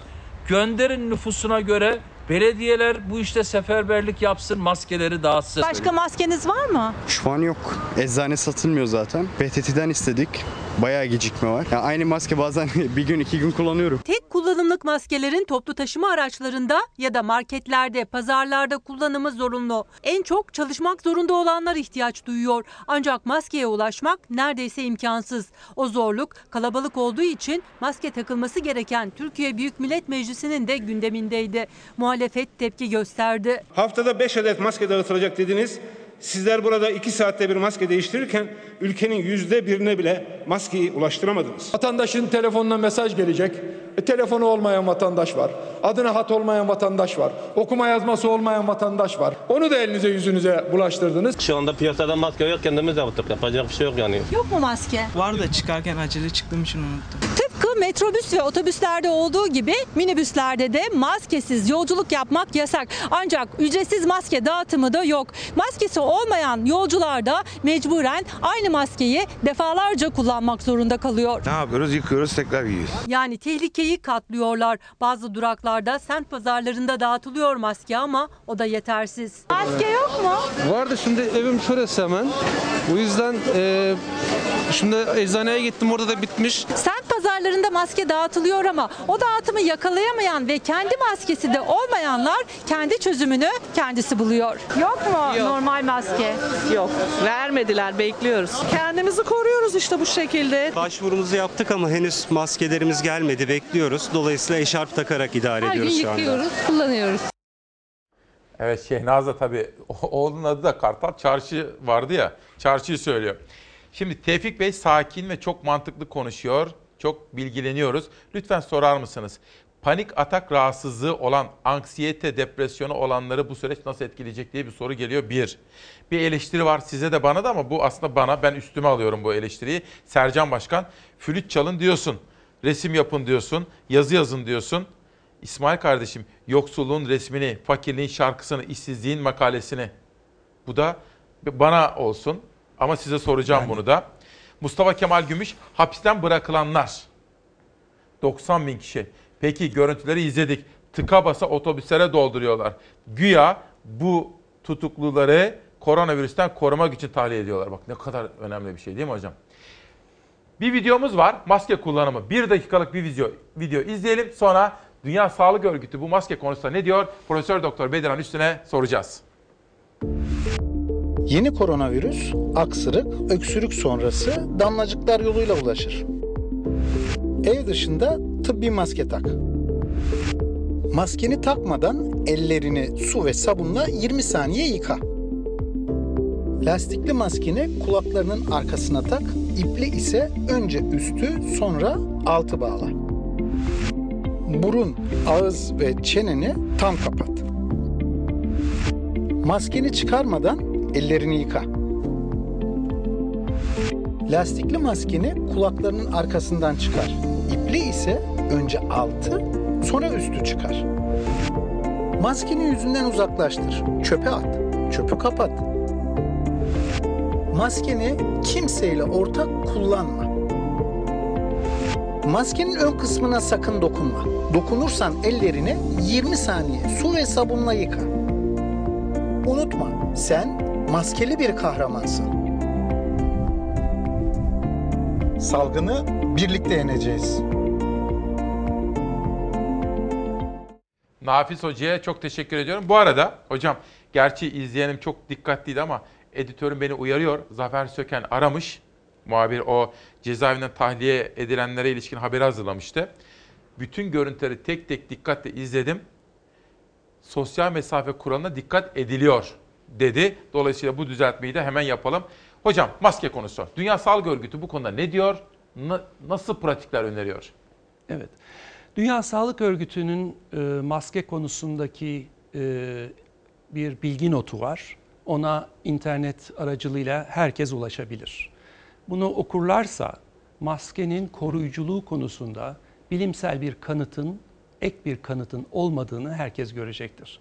Ve kimi ülkeler maske konusunda işte Amerika Birleşik Devletleri bizde de olduğu gibi bazı isteklerde bulununca ona şöyle bir değişiklik yaptılar. Çok net olarak. Lokal olarak sağlık otoritelerinin önermesi durumunda Dünya Sağlık Örgütü bu tedbirin desteklenmesini önermektedir diye. Yani ek bir bilimsel veri yok. Bakın en güzel bilimsel veriyi bu toplumda beni Evet. de çok eleştirdiler geçen sefer. Tamam. Ve e, arkadaşlarım da yani bak Hong Kong'da Çin'de herkes maske takıyor. Ondan bunu yendiler diye. Bu nedir hocam? Şöyle bir, şöyle bir grafik gösteriyorum.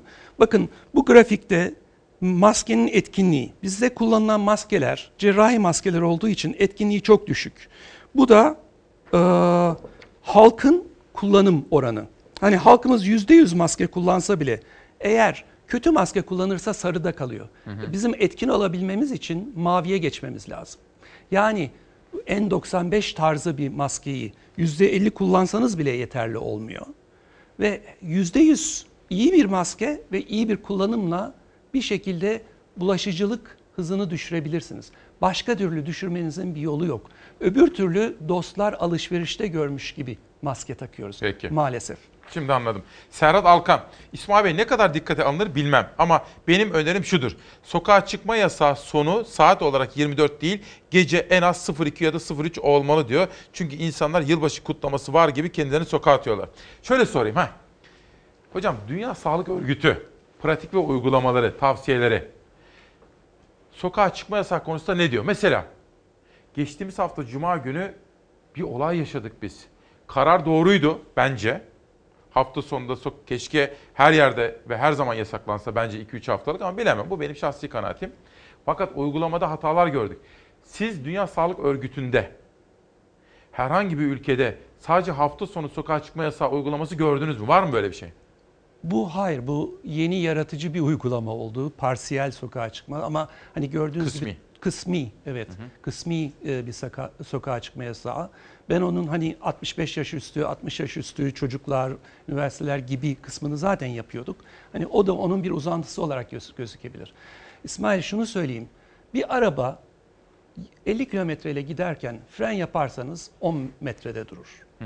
120 kilometreye çıktıktan sonra fren yaparsanız o 10 metrede durma şeysi 40 metreye kadar çıkıyor. Şimdi bir önlem alacaksanız kısmi önlemler ala ala yani bu olmadı şunu da yapalım, bu olmadı şunu da yapalım. Siz arabayı durdurma şansınızı giderek azaltıyorsunuz. Eğer yapacaksanız baştan yapın, erken yapın. Ne kadar erken yaparsanız o kadar iyi. Ne kadar erken frene basarsanız o kadar iyi. Ve ne kadar bunu bütün önlemleri bir arada yaparsanız o da iyi. Şimdi şöyle anlatayım istersen. Evet. Salgın bir peak yapacak deniyor. Zirve yapacak. Zirve yapacak. Bir dakika. Yaptı mı hocam daha Türkiye'de? Hayır yapmadı. daha. Yapacak. Yani bakanın dün akşam söylediği 1-2 hafta diyor. Ben gene 2-3 hafta diye Peki. düşünüyorum. Aa, zirve yapacak. Zirve yapacak. Şimdi o zirveyi eğer sokağa çıkma yasağı olursa yapacağı zirve daha düşük olacak. Bakın hani şu anda 3 hafta sonrası için bile şunu söyleyeyim. Zaten ben Sayın Bakanlıktan bir de şunu rica edeceğim. Bize sadece vaka sayılarını, ölüm sayılarını değil, bulaşıcılık sayısını versin. Bir kere bana verdiği en önemli sayı, hani İstanbul'a bir kişi 16 kişiye bulaştırıyor. Evet. O seviyeye geldik dedi ya, o çok daha önemli. O bana hızı gösteriyor. Hızı bilirsem ben ne zaman duracağını daha iyi şey yaparım. Öbür türlü en direkt olarak yok doğru vakalar mı, yok bu sabit artış yalan mı, Ee, işte mezarlıklardaki sayılar daha fazla değil gibi bir sürü tartışma dönüyor. Onlara da gireriz isterseniz. Ama önemli olan o bulaşıcılık hızı. Orada fren yaptınız, ayağınızı frene doku- dokundurdunuz, 120'den 110'a inersiniz. Tamam. Ama biraz daha basmanız halinde yani so- sokağa çıkmayı yaparsanız yarı yarıya inersiniz. Hocam geçen defaki buluşmamızdaki görüşünüz çok tartışıldı. Doğrudur. Siz tamamen sokağa çıkma hani kapatma, dükkanı, şalteri indirme bunun doğru olmadığını düşünüyordunuz. Aradan geçen zamanda fikrinizde bir değişiklik oldu mu? Aa, evet. Özetle şöyle söyleyeyim. Evet. Şimdi bakın isterseniz banttan ya da YouTube'dan izleyin. Evet. Ben orada sokağa çıkma yasağı gerekli değil ama üç koşulda dedim. Vakaları bulacaksınız. Bunları ayıracaksınız ve sürekli iz süreceksiniz. Bunları yaparsanız sokağa çıkmaya gerek yoktur dedim. Ama biz vakaları bulup iz sürmüyoruz. Yani bir test yapıyoruz. Allah'a şükür test sayımız çok yükseklere çıktı. 30 binleri aştı. Aştı. 33 bin. Güzel ama iz sürüyor muyuz? Yani bakın bakanın yapmış olduğu güzel bir şey. Biz konuştuk. Akabinde haritalar yayınlandı. İl il. Nerede? Hatta ilçe ilçe, köy köy. Hatta neredeyse apartman apartman. Şimdi biliyor muyuz onları? Şu anda Ama yayınlanmıyor tekrar. değil, yayınlanmıyor. Bak ilk gün siz söylediğiniz işte oldu. İsrail'de bunu uygulama olarak yapıyorlar. Bakın İngiltere bunu bir cep telefonu uygulaması olarak NHS Hmm. yapıyor. Ee, Çin'de bunu yaptılar WeChat'le. Yani benim söylemek istediğim eğer öyle bir uygulama olursa herkes sorumluluğunu bilir ve ona göre davranır. Eğer öyle bir durumdaysa aydın eğitilmiş bir toplum kendi risklerini kendi değerlendirir. Öyle olmazsa hasta olanın, testi pozitif olanın cezasını bütün toplum çekiyor. Söylediklerinizden doğru anlıyor muyum hocam? Şöyle özet yapabilir miyim? Eğer biz toplum olarak hepimiz halk bilinçli olsak, duyarlı davransak sokağa çıkma yasağına ihtiyaç olmaz Olmaz. idi. İdi. Ama Ve aslında yöneticilerimiz de bunu iyi yönetseler. Ben mesela 10 Nisan konusunda size karar doğru. Yani ilk kez böyle bir şey görüyoruz. Kısmi Sokağa uygulama çıkma. işi- Hafta konusunda sonu. hafta sonu. Karar doğru. Muhtemelen ekonomik e, sonuçlarını önlemek için sadece hafta sonu yaptılar. Hafta içi üretim sürsün istediler. Onu da anlıyorum. O da güzel ama bunu 3 gün önceden yapsalardı. Yani bir yerde umre gibi yaptık. Yaba, yani suni bir umre Peki. yarattık Türkiye'de. Anladım. Herkes birbiriyle karşılaştı. Bakın bunun etkisini de 5 gün 7 gün sonra göreceğiz. Yani 17 Nisan'da Tabii, tabii. onun Daha bir patlama yaptı mı yapmadı mı onu göreceğiz. Peki. Bilemiyorum. Gazete manşetleri gelsin. İki haber size mutlaka sormak istiyorum hocam. Şimdi bunlardan birisi Covid'de Türk tipi mutasyon. Daha önce koronavirüsü izole eden Profesör Doktor Aykut Özdağrendeli Covid'in gen haritasını da çıkarmayı başardı. Aşı ve tedavide dönüm noktası olacak çarpıcı keşfi duyurdu. Virüsün geçirdiği 6 mutasyondan biri Türkiye'ye özgü. Evet, e, geçen sefer de söylemiştim. nextstrain.org sitesinde dünyada e, Aykut Bey'i çok tebrik ediyorum. Aha. Olağanüstü bir iş yapmış durumda. Ben Türkiye'de birden fazla virüs tipi olabileceğini şey yapıyorum. Öyle mi? Sadece bir tek değil. Bakın Çin'den gelenler var, İran'dan gelenler var, Umre'den gelenler var, Avrupa'dan gelenler var. Virüs dünya yüzünde en az 6 değişik veya 8 değişik mutasyon gösteriyor. Bizimki belki yeni bir mutasyon. Çok Ama enteresan. Bir tane değil. Onu söylemek istiyorum. Birden çok Birden çok alt tipi olacak. Ve bunların hepsinin gerek tedavi, gerek aşı, Farklı. gerek plazma açısından doğurguları var. Onları da bilmemiz lazım. Farklı Peki sonuçlar tedavileri de mi farklı olacak? Olabilir. Bakın ben e, Toraks Derneği'nden arkadaşlarla konuşuyorum. Üç değişik tip gördüklerini söylüyorlar. Yani sadece tek bilgisayarlı tomografide tek tip koronavirüs şeysi yok. bulgusu yok. Çok enteresan. Çok değişik, üç değişik alt tipi olduğunu söylüyorlar. Ve bu konuda bilimsel yayınlar da çıkmaya başladı. Yani biz bu virüsü yeni yeni öğreniyoruz. Tabii tabii. Ve kliniği de değişecek. Peki.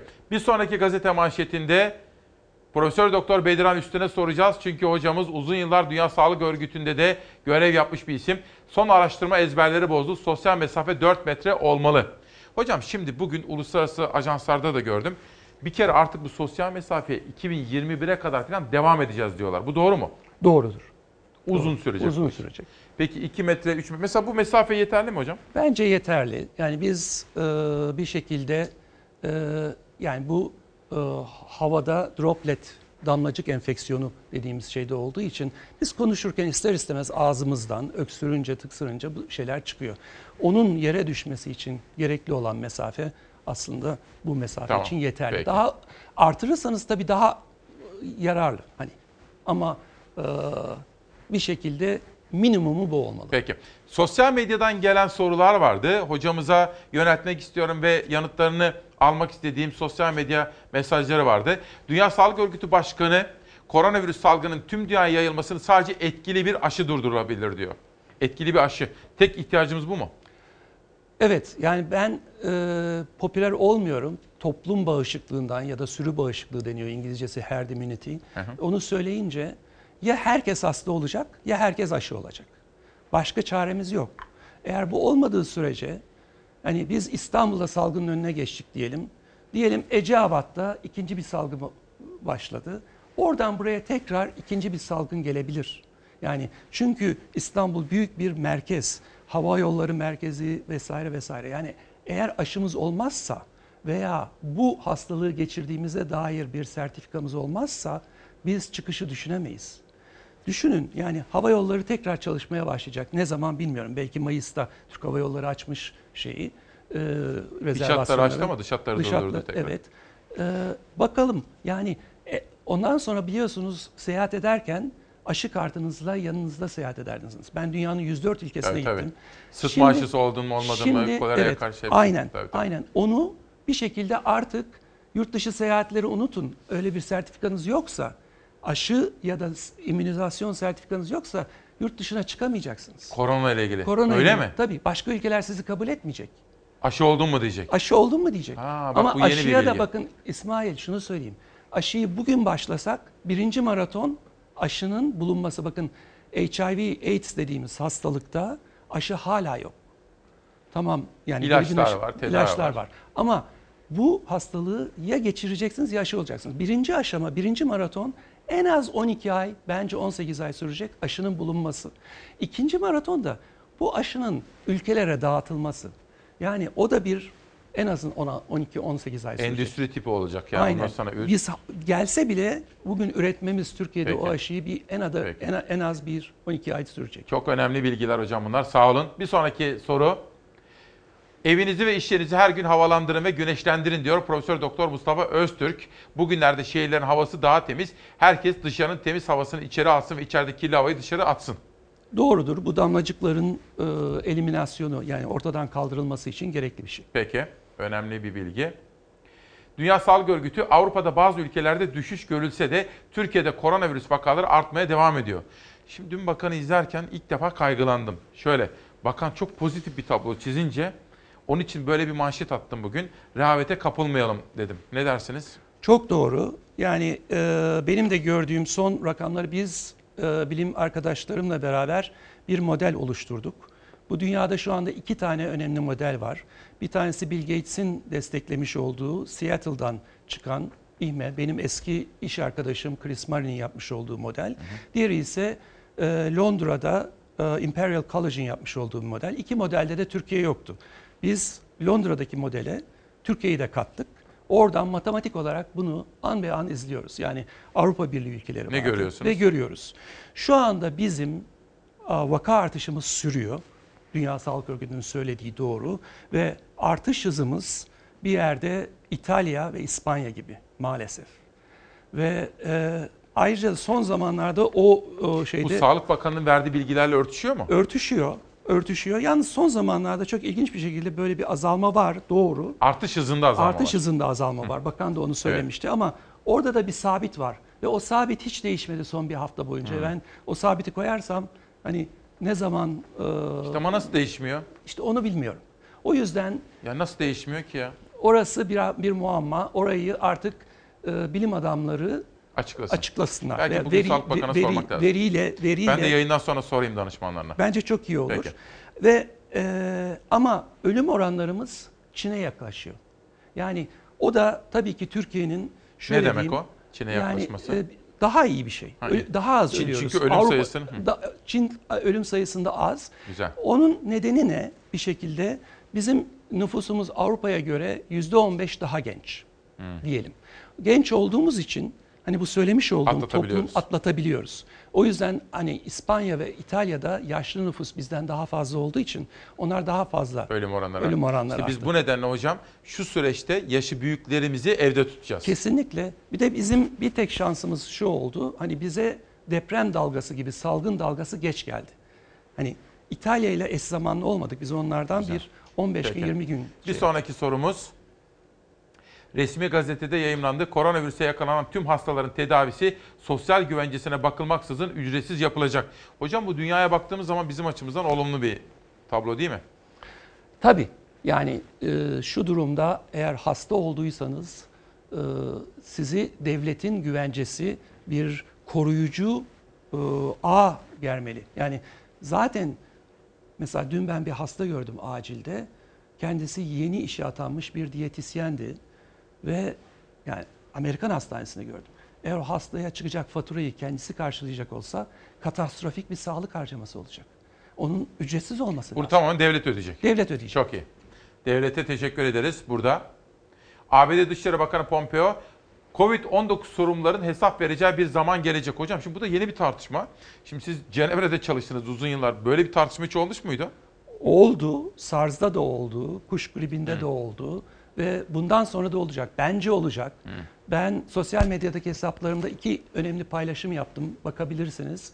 Bir tanesi Twitter ve nerede? Twitter'da, Instagram'da ve Facebook'ta. Bir tanesi İngiltere'de The Lancet adlı çok meşhur bir e, tıp dergisi vardır. Hı hı. Yani dünyadaki en meşhur dergidir. Ben 40 yaşımda ilk e, yayınımı o zaman yapabilmiştim. Çok e, önemli bir dergi ve onun editörü diyor ki hükümete şu anda bundan sonra bunun sonrasında bir parlamento soruşturması açılacak ve hesap vereceksiniz. Aynı şey bence e, Amerika Birleşik Devletleri'nde de olacak. Yani Trump mesela bugün Dünya Sağlık Örgütü'nün fonlarını kesti. Evet. Bu çok anlamsız bir şey. Yani ben Dünya Sağlık Örgütü'nde çalıştım ve oranın yaklaşık dörtte bir fonu Amerika Birleşik Devletleri'nden geliyor. Şimdi kestim diyor adam. Kestim diyor ve kesebilir. Trump'tır ne yapsa yeridir. Ama bir yerde bunu e, hele böyle bir pandemi anında yapmak çok sakıncalı Çılgınlık. buluyorum. Çılgınlık. Dünya Sağlık Örgütü hata yaptı mı? Bence yaptı. Onu yani milliyette bir köşe yazarı Geç mi benim için kaldılar? yaptı. Geç kaldılar veya Çin'in baskısı altında. Dünya Sağlık Örgütü'nde kendi hafiyeleri yok. Birleşmiş Milletler gibi aslında. Birleşmiş Milletler. Parayı kim veriyor orada? Evet.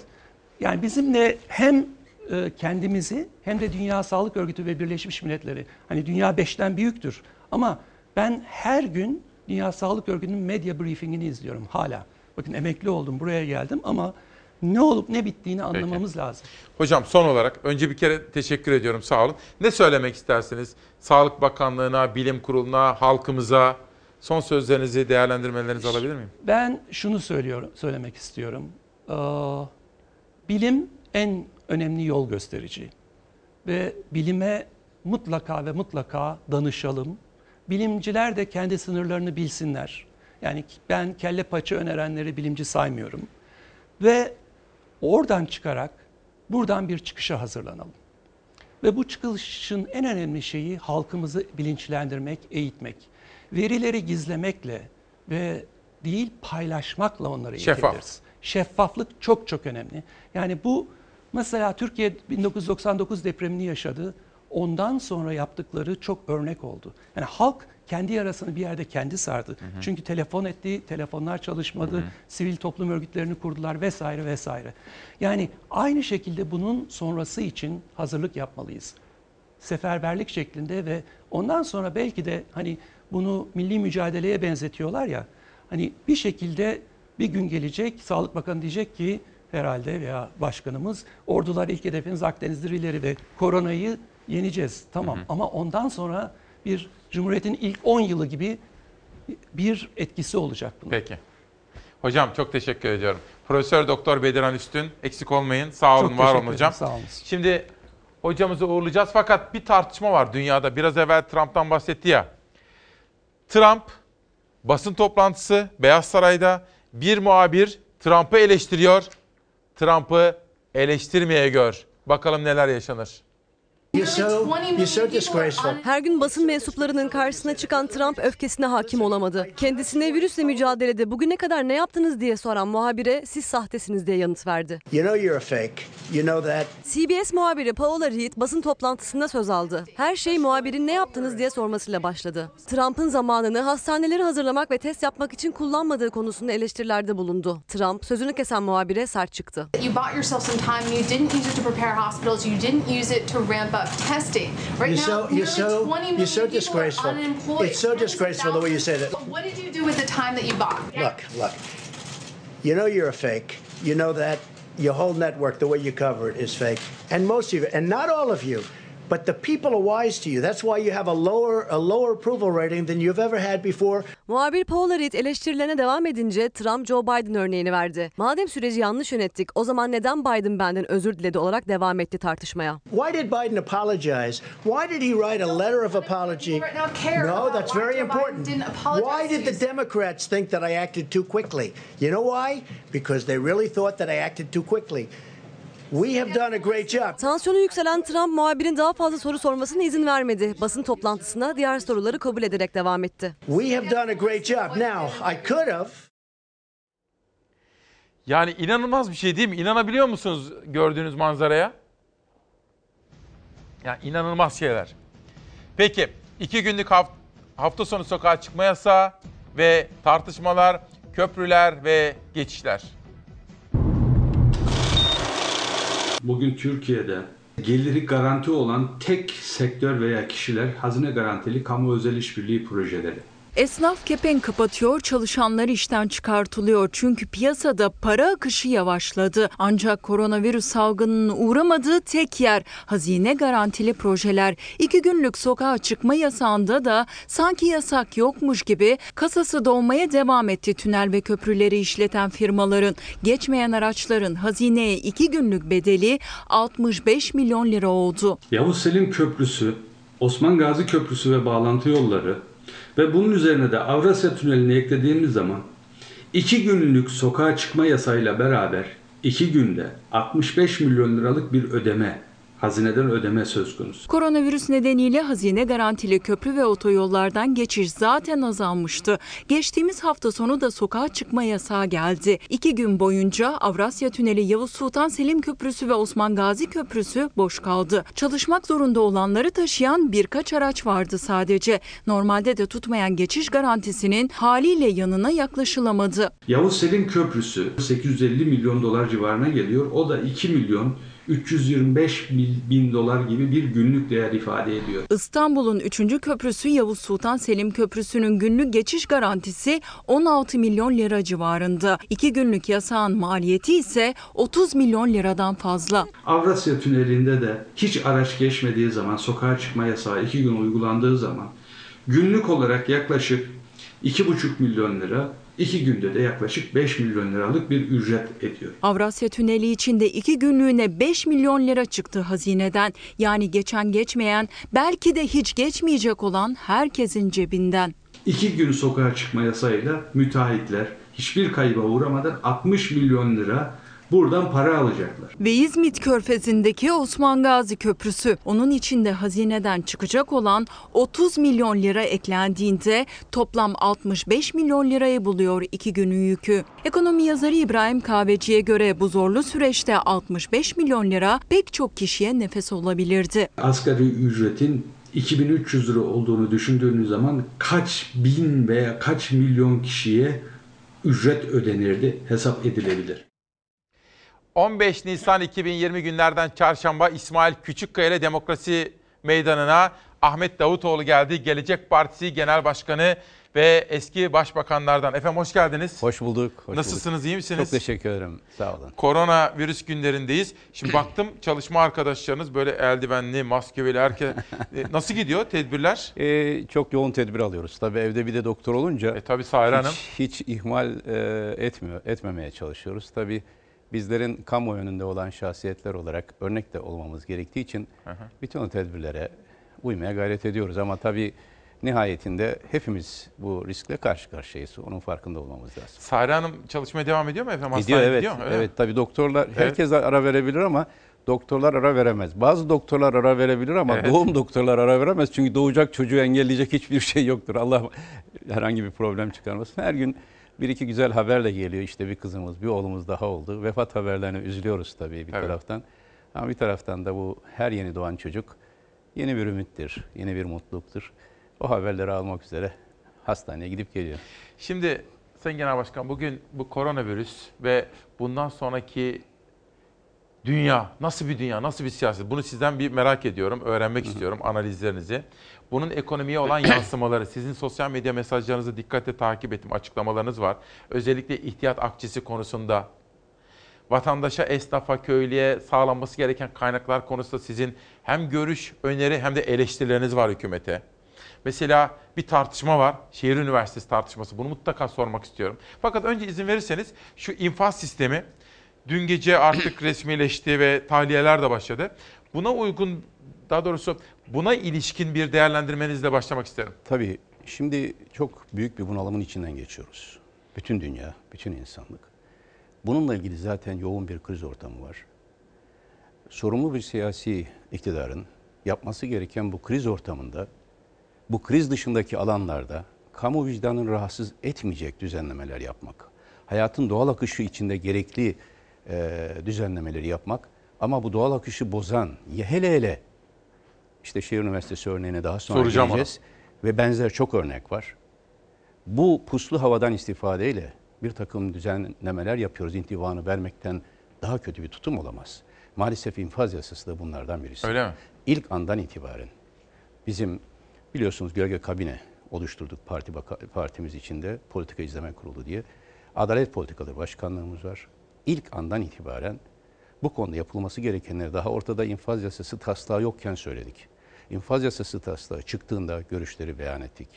Her gün hemen hemen uyardık. Şimdi öncelikle bir hukuk tekniği bakımından bir, bir ciddi bir hata ve bilinçli yapılan bir e, e, yas, anayasal e, bypass var. Ona dikkat etmek Öyle mi? lazım. Şundan, üç ihtimal olabilirdi. Koronavirüs dolayısıyla bir infaz düzenlemesi yapılması zaruriydi. Biz bunu destekledik. Ama koronavirüs dolayısıyla yapılıyorsa bu iş, birinci ihtimal, koronavirüsle ilgili riskli olan herkese suç ayrımı yapmaksızın aynı uygulamayı yapmak lazım ki içeridekileri de koruyabilirsiniz, geride kalanları, dışarıdakileri de. Yani yaşlılar, yani ağır hastalar, yani hamile kadınlar, yani çocuklu kadınlar gibi kategorilerde vatandaşların eşitlik ilkesine uyarlı olarak bunu uygulayabilirdiniz. Kimse buna bir şey demezdi. Çünkü insani bir durum. İkincisi ihtimal genel bir af çıkarabilirdiniz. Bu da bir Türkiye Anayasamızda olan bir husus. Ama genel af çıkaracaksanız bunun da usulü belli. Nitelikli çoğunluk gerekiyor. 5'te 3 yani 360 e, oy gerekiyor mecliste. Ve genel affın belli kuralları var. Anayasal eşitlik çerçevesinde. Şimdi iktidar daha önce Sayın Bahçeli'nin söz verdiği af benzeri bir affı çıkarmak ama buna af dememek için genel af çıkarma yoluna gitmedi. Genel af çıkarılmış olsa ister istemez muhalefet de devreye girecekti ve bir toplumsal mutabakatla bir şey çıkmak zorunda kalacaktı. Ama bu yapılmadı. İnfaz yasası adı altında örtülü bir af çıkartıldı. Dünya bu tür politikalarda en tehlikeli şey İsmail Bey örtülü iş yapmaktır. Şeffaflıktan uzak iş yapmaktır. Bu yapılan şu gün çıkan yasa bir örtülü aftır. Adı af denmemiştir ama af çıkartıldı. Ve affın genel kuralları içinde de çıkartılmadı. Ve ne oldu biliyor musun? Seçici bir şekilde noktasal olarak bazılarına dendi ki sen çıkacaksın şu şu şu suçu işleyenler. Bazılarına da şunlar şunlar kalacak. Kalacaklarla ilgili tanımı da objektif konsaydı kriterler. Bunlara da kimsenin diyeceği bir şey yoktu. Teröre bulaşanlar, terör, şiddete bulaşanlar bir ayrım yapabilirsiniz. Keyfiyet mi oldu? Ama tam bir keyfilik. Bakın yüreğimizi yakan bir şey. Türkiye'nin şu anda en fazla mücadele etmesi gereken alan nedir diye bana sorsanız yolsuzluklardır. Neden? Çünkü yolsuzluklar toplumsal güveni yok ediyor. Halbuki bu yasayla zimmet suçu işleyen yani evet. devlet parasını kendi cebine aktaran, rüşvet suçu işleyen yani bulunduğu makam üzerinden kar elde eden, gasp suçu işleyen yani organize çeteler ile vatandaşın malına, mülküne musallat olanlar neredeyse bir gün bile yatmadan çıkacaklar. Nasıl olacak?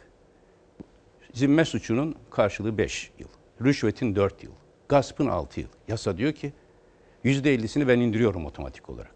Otomatik olarak en yüksek olan 6 yılda ise 3 yıla iniyor. Sonra da diyor ki bir başka madde. 3 yıl cezası olanlar dışarıda bunu adli kontrolle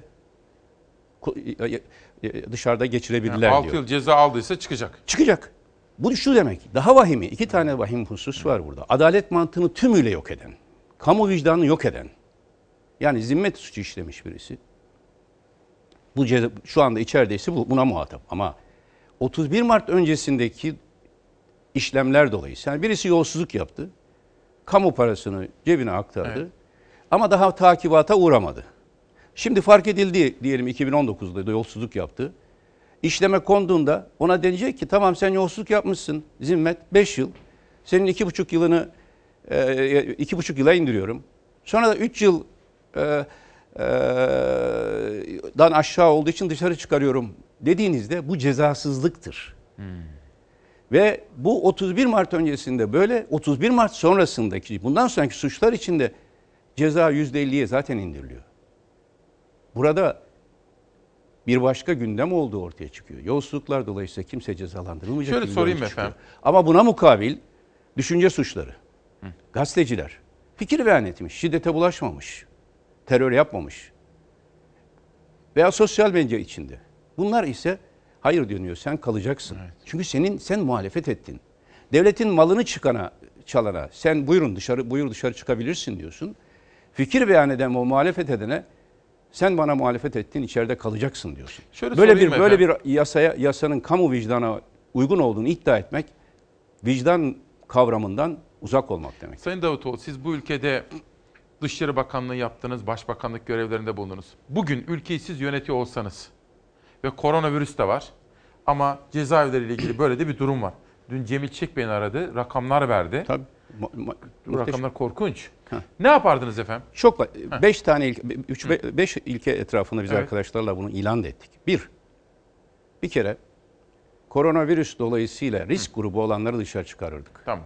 Yani yaşlılar, 65 yaş üstü Hastalı ve 60 olanlar. yaş hasta olanlar, kadınlar, yani ha, çocuklu kadınlar, hamile Anneler, kadınlar. Tamam. Bunlar bir grup teşkil ediyor. İkinci kategori, düşünce suçları gibi fiili olarak hani sübjektif değerlendirmeye bakarak değerlendireceğiniz suçları da dışarı çıkarırdık. Üçüncü olarak ve en önemlisi tutuklu yargılananları, tutuklu yargılananları, evet. tutuklu ve yükümlü. Tutuklar ciddi bir rakam teşkil ediyor hapis, hapishanelerimizde. Hı hı. Tutuklu yargılamak Türkiye'de artık muhtat bir işlem haline geldi. Neden? Çünkü hakimler korkuyor. Salı verirsem bir baskı gelir değişik Yok FETÖ'cü derler bilmem ne derler. Şu gelir gelir. Dolayısıyla tutukluyum. ihtiyaten tutukluyum. O tutuklu dursun. Benden sonraki hakim baksın diyor. benim başım yanmasın. Ha, o zaman ben bence en büyük insan hakları ihlallerinden birisi tutuklu yargılamadır. Çünkü tutuklu demek suçu daha sabit değil. Beraat da edebilir. Diyelim iki yıl yerine tutuklu yattınız. Baylok Tabii. şeylerinde çıktı bu, oldu bu. Sonunda suçsuz olduğu anlaşıldı. Nasıl tazmin edeceksiniz bunu? Birinin parasına e, malına zarar verirseniz tazmini belli. Pa- parasal Peki. karşı. Peki özgürlüğün iki yıl kısıtlanmasının, bir yıl kısıtlanmasının karşılığı ne olur? Çok istisnai durumlar hariç hı hı. gerçekten tutuklu yargılanmayı gerektiren tutukluları tutuklu yargılanmaya son verirdik. Ve bunlar zaten otomatik olarak Peki. sayının düşmesine yol açardı. Efendim devam edeceğiz. Tabii. Şimdi bu koronavirüsün ekonomiye yansımaları. Ben size şunu söyleyeyim Sayın Başbakan. Buradan gelen mesajlar doğruysa halkın en önemli gündemi ekonomi. Tabii. Bunu konuşacağım ama şehir üniversitesinde mutlaka size sormak istiyorum. Fakat bizim bağımsızlığımızın ve özgürlüğümüzün teminatı çok izlenmemiz, halkımızın bizi sevmesi ve güvenmesi ve reklamlar. Reklamlar, reklamlardan dönüşte Gelecek Partisi lideri Davutoğlu ile sohbetimiz 10.45'e kadar devam edecek. 15 Nisan 2020 günlerden çarşamba İsmail Küçükkaya ile Demokrasi Meydanı'nda Gelecek Partisi lideri Sayın Ahmet Davutoğlu konuğumuz. Sizlerden o kadar çok soru geldi ki.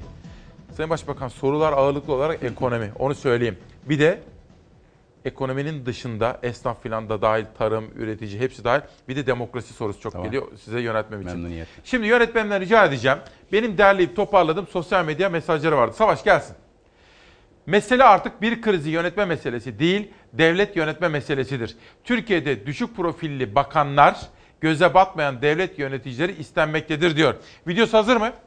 Videoyu izleyelim. Ahmet Davutoğlu ne demek istedi? Kendisine soracağız. Mesele sadece bir krizi yönetme meselesi değildir artık.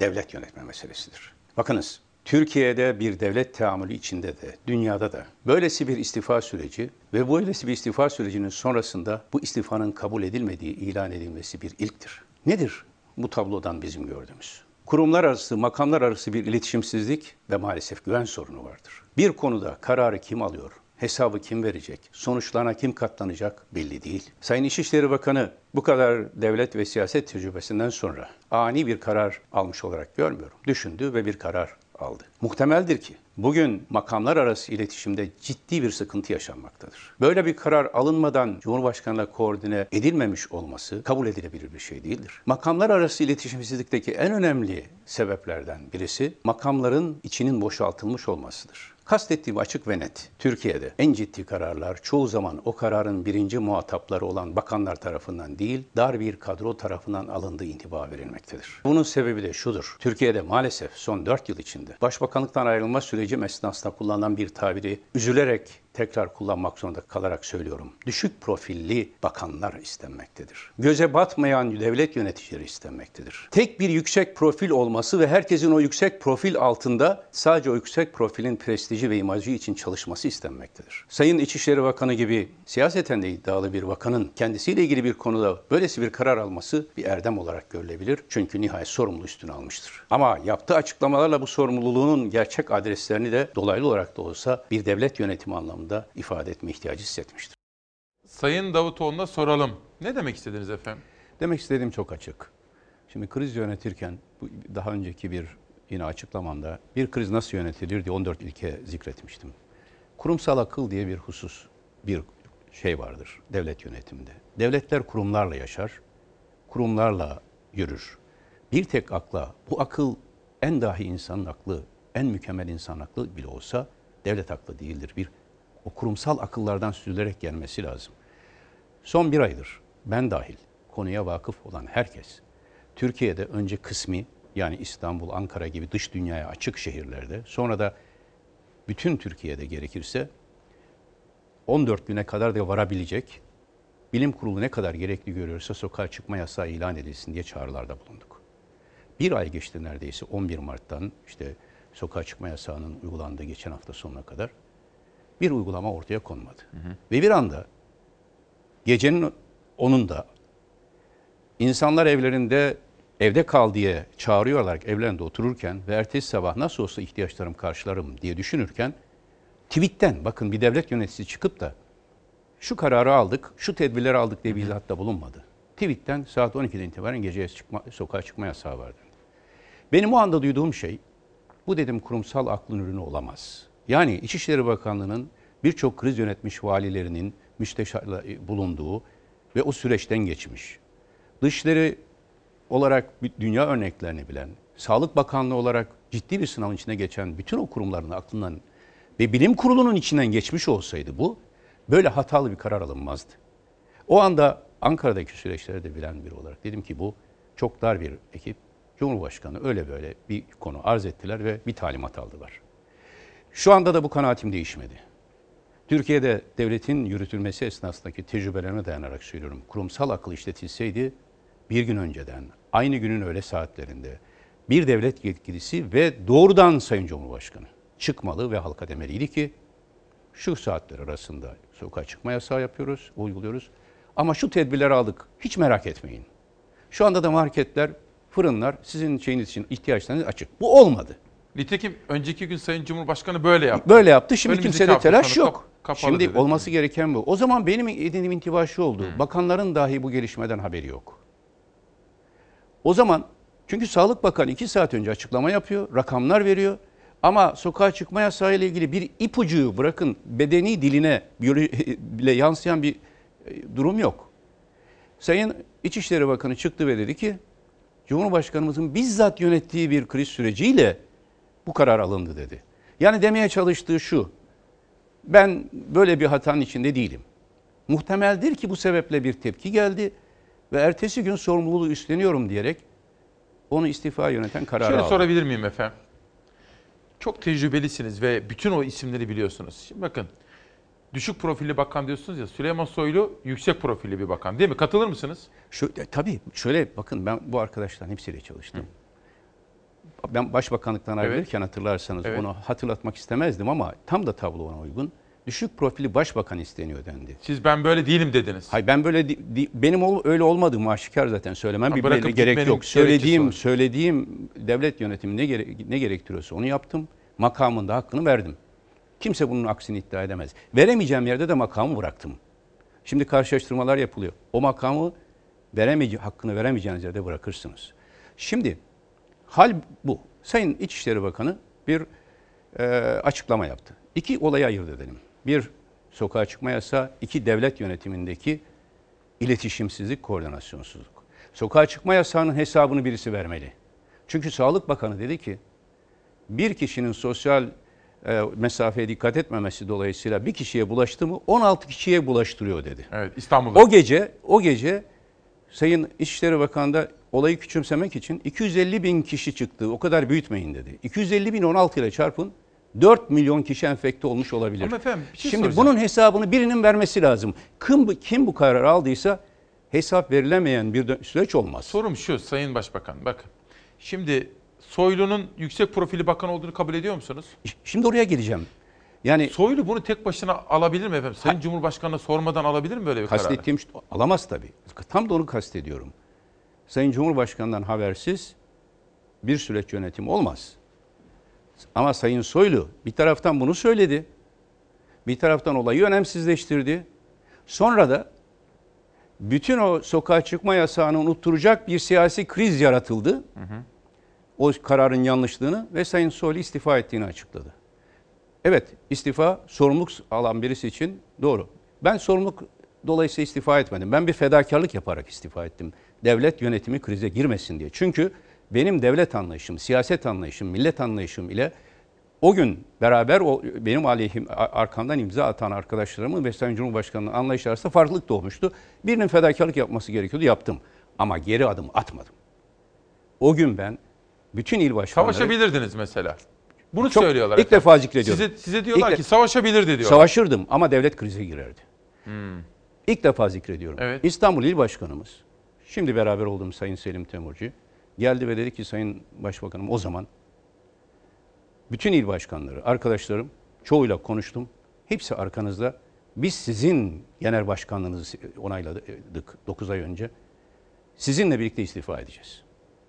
Müsaade edin, yarın Türkiye'nin bütün Türkiye'de AK Parti teşkilatlarında bir istifa çağrısı yapalım. Konya'dan aradılar. Onlarca otobüsle hatta hızlı treni komple doldurarak Ankara'ya akın akın gelebiliriz dediler. Dedim ki ben başbakanlığı devlet millet krize girmesin. Bir e, sorun yaşanmasın diye aldım. Devleti krize sokacak. Milleti bu zor dönemde yarınım ne olacak kaygısına düşürecek bir şeyin içinde olmam. İlkesel davranırım. Ben ayrılıyorum. Hatta üst düzey devlet görevlerinden benim dönemde atanmış devlet görevlilerinin hepsi geldiler. Biz de sizinle birlikte bırakalım dediler. İsim isim bunları verebilirim. Kimse benim dönemde bizim dönemle karşılaştırma yapmasın. Ama ben istifa etme kararı almışsam devlet içinde kriz çıkmasın diye o kararın arkasında dururum. soru daha. Sayın Soylu yüksek profilinin aksine kararı aldı ama arkasında durmadı. Kararı aldığı karar doğru bir karardı ama arkasında durma, durmaması yanlıştı. Ya da bu kararı Ama almayacaktı. Cumhurbaşkanı kabul etmedi. Şimdi Cumhurbaşkanı kabul etmedi. İstifa tek taraflı bir şeydir. İstifa eden kişiye bağlıdır.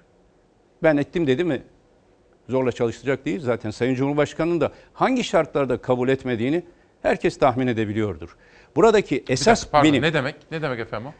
Yani oradaki kriz süreçlerinde birçok birçok siyasinin açıklaması oldu.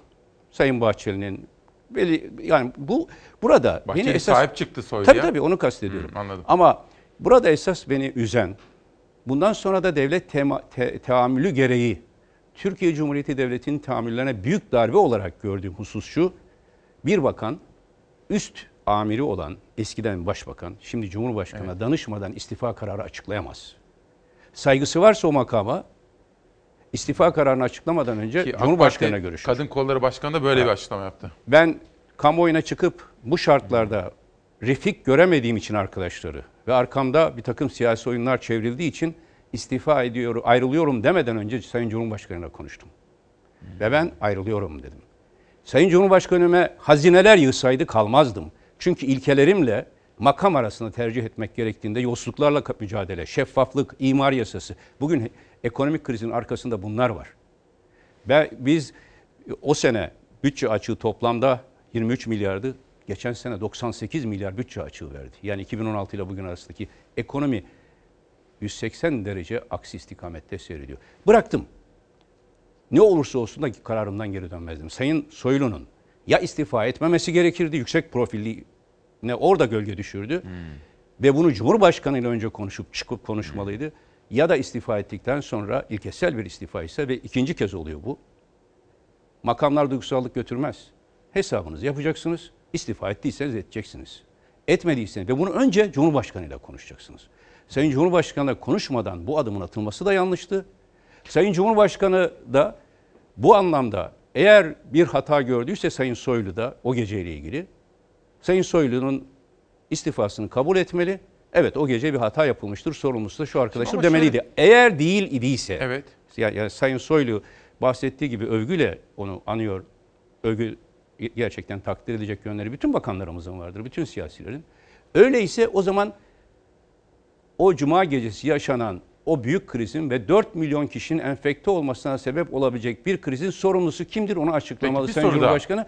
Ondan hesap sormalı. Sayın Soylu'yu bunun dışında tutuyorsa biri bu konuda hesap vermeli. Muhtemelen önümüzdeki dönemde ölü vefa kayıp sayıları artarsa o gecenin rakamlarıyla ilgilidir bu. O gecenin Türk Türkiye'de Allah halkın sağlığı. diyelim. Allah muhafaza tabii. Şimdi efendim fakat şimdi sizi dinlerken aklıma geldi böyle yakın dönem tarihi. Şimdi mesela Sayın Erdoğan aynı zamanda bir partinin lideri ve bazen o kaybetmek istemediği, gitmesini göze almadığı isimlere böyle sahip çıkıyor. Mesela Hakan Fidan olayı da böyleydi. Mesela Hakan Fidan da istifa etti, milletvekili olacaktı. İstemiyorum dedi. Hayır sen görevine devam edeceksin dedi. Hatta bir takım uygulamalar, mevzuatlar falan değişti. Soylu'yu da bırakmadı. Neden? Yani bu e, ben bunun e, kişilere bağlı bir tutum olduğu kanaatinde değilim. Sayın Cumhurbaşkanı'nın niçin böyle bir karar aldığını da onun adına söyleyebilecek durumda değilim. Benim baktığım yapılan bir işlemin demokrasiye ne kadar fayda getirdiği, ne kadar zarar getirdiği. Devlet teamüllerine ve işleyişine ne kadar fayda ne kadar ve millete ne fayda ne zarar getirdiği. Son o günlerde yani cuma günden pazartesi istifanın geri dönmesine kadar olan dönemde Türk demokrasisi zarar görmüştür. Devlet teamülleri zarar görmüştür ve millet ciddi bir risk ile karşı karşıya Parti? bırakılmıştır. AK Parti de zarar görmüştür. Görmüştür Peki. çünkü nihayet parti e, ile şu anda devlet ayırt etmek çok zor. Yani nihayet e, parti iktidar, e, devletin siyasi iktidarı AK Parti temsil ettiği için AK Parti'nin devleti yönetme kabiliyeti, yeteneği anlamında bir devlet kriziyle karşı karşıyayız. Bir daha böyle bir olay yaşandığında nasıl tavır alınacak belli değil. Kriz esnasında ikinci bakan krizi bu.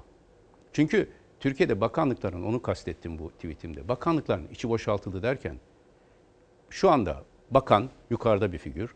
Altında Cumhurbaşkanı atadığı bakan yardımcıları var. Müsteşar yok. O zaman neredeyse yalvardım bu düzenlemeler yaparken müsteşarı muhafaza edin diye. Öyle mi? Kurumsal hafıza yok edildi müsteşarlık kaldırılarak. Bakan yardımcılarının çoğu siyasal nitelikli bakan yardımcıları. Dolayısıyla her birinin bakan olma iddiası ve düşüncesi var. Bakanı bypass ederek Sayın Cumhurbaşkanı'na doğrudan erişimleri var.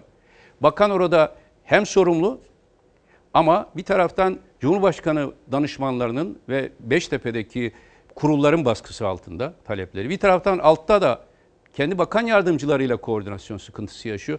Böyle devlet yönetilmez. Anladım. Peki. E, diyorsunuz ki işsizlik sigortası fonundaki paramız tam 130 milyardı. Kötü gün için biriktirdiğimiz bu parayı işsizler ordusu yerine hazineye aktarıp talan etmeseydiniz diyorsunuz. Hani biz bu kefen parası deriz, ihtiyat akçesi deriz. Hazır mı onun videosu arkadaşlar? İzleyelim ve acaba Sayın Davutoğlu bunu nasıl yorumlayacak soracağız. Bizden her yıl asgari 300 lira işsizlik parası kesiliyor. İşsizlik sigortası fonundaki paramız tam 130 milyardı. Kötü gün için biriktirdiğiniz o parayı işsizler ordusu yerine hazineye aktarıp talan etmeseydiniz biz bize yeterdik.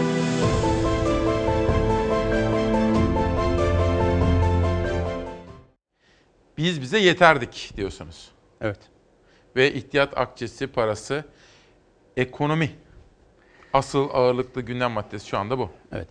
Son 4 yıl içinde ekonomi çok kötü yönetilmiştir. Hala kötü yönetilmektedir. Koronavirüs dolayısıyla alınan tedbirlerin ise hepsi noktasaldır. Hiçbir sistematik yönü yoktur. Bakınız, biraz önce zikrettim. Ben başbakanlığı bıraktığımda enflasyon %3.2 civarındaydı. TÜFE enflasyonu. 2016 Mayıs. Ee, üfe enflasyonu %5.6 civarındaydı. Şimdi enflasyon %13 12 ile 13'lerde ama gerçek enflasyon, hissedilen enflasyon çok daha yüksek rakamlarda. Biraz önce bütçe açıklarından bahsettim. 2015'te bütçe açığı 23 milyardı. 2016'da 20 benim bıraktığımda 26 milyardı. Bir kısmı da benim dönemim değil 2016'nın. Yani bıraktığımızda 23 milyar civarında bütçe açığı vardı. Faiz dışı bütçe açığı 7 milyar civarındaydı. Şu anda geçen senenin bütçe açığı 98 milyar Türk lirası. Şimdi ve faiz dışı olan bütçe açısı 30 milyar civarında. Şimdi nereye gitti bu para? Bu bütçe açığının kaynağı ne? Çünkü bu bütçe açıkları... Nereye gitti efendim para? Bütçe açıklarına yol açan para israf. İsraf. Bir takım yandaş şirketlere kaynak aktarımı çok açık söylüyorum. Ve bu arada da bu arada da bu bütçe açığı olurken imar barışı adı altında ayrıca kaynak toplandı. Hı hı. Vergilerle ilgili geldi. tabii hepsi kaynak toplandı. Yani normal bütçe gelirlerinin dışında kaynaklar bir seferliğine toplandı. Buna rağmen 98 milyar Türk lirası bütçe açığını hükümet önce bir izah etmesi lazım. Eğer biz ben bizim benim başbakanlığım devam etmiş olsaydı 2018'de denk bütçeye geliyorduk. Çünkü sürekli düşen bir bütçe açığı vardı. Şimdi bütçe açıkları bu kadar artmışsa bir kaynak israfı var demektir. İşsizlik fonundaki para 130 milyar evet. nereye nasıl harcandı? Çünkü kötü bir ekonomi yönetimi var. Devlette olmaması gibi çok açık konuşmak lazım artık. Bu ülke bizim ve sonuna kadar gerçekleri konuşmak durumundayız. Her zaman söyledim. Devletin üst hiyerarşisinde akrabalık ilişkisi olmaz. Çünkü o zaman hesap soramaz duruma gelirsiniz. Maalesef bugün Hazine ve Maliye Bakanı'ndan kimse hesap soramıyor. Bakanların hepsi eşit görünüyor ama bir bakan bir adım önde hep. Ve o yüzden de zaten Sayın Soylu'yla Sayın Albayrak arasındaki bir rekabetten bahsediliyor. Böyle bir kriz Var döneminde... mı böyle şey? Böyle, bilemem ama görüntü... Ha, siz görevdeyken falan... Ben görevdeyken hepsi benim ayrılmamdan bu aktörlerin çoğu menfaat umdukları için hepsi bir ortak hareket ettiler. Size karşı mı? Tabii bize karşı ortak hareket edenlerin hepsi şu anda birbirleriyle mücadele ediyorlar. Çünkü AK Parti o gün ayrılırken söylemiştim. Bugün beni ve hiç ortada problem yokken talimatla MKYK'da imzalar toplandı. O zaman arkadaşlara söyledim. Bugün bu parti öyle bir fitne tohumu atıldı ki bir daha kimse kimseye güvenmeyecek. Kendi başbakanı yurt dışındayken aleyhine imza atan MKYK üyelerinin hiçbiri birbirine güvenmeyecek. Nitekim o gün isimleri zikretmeyeyim. Sonra makam mevki elde eden herkes, ben bizim ayrılmamızdan sonra hepsi birbirine düştü. İstanbul seçimlerinin kaybedilmesindeki faktör burada arayın. AK Parti'nin Bugün, kendi içindeki tabii, kavgalar. Tabii, hmm. burada arayın. Aday ile o adayın başarısını istemeyenler, Sayın Binali Yıldırım vesaire. Bu şeylere girmek istemiyorum. Sorduğunuz için söylüyorum. Şu anda da koronavirüsten millet can derdindeyken kimse makam ve iktidar mücadelesi içine girmesin. Millet can derdinde, aş derdinde.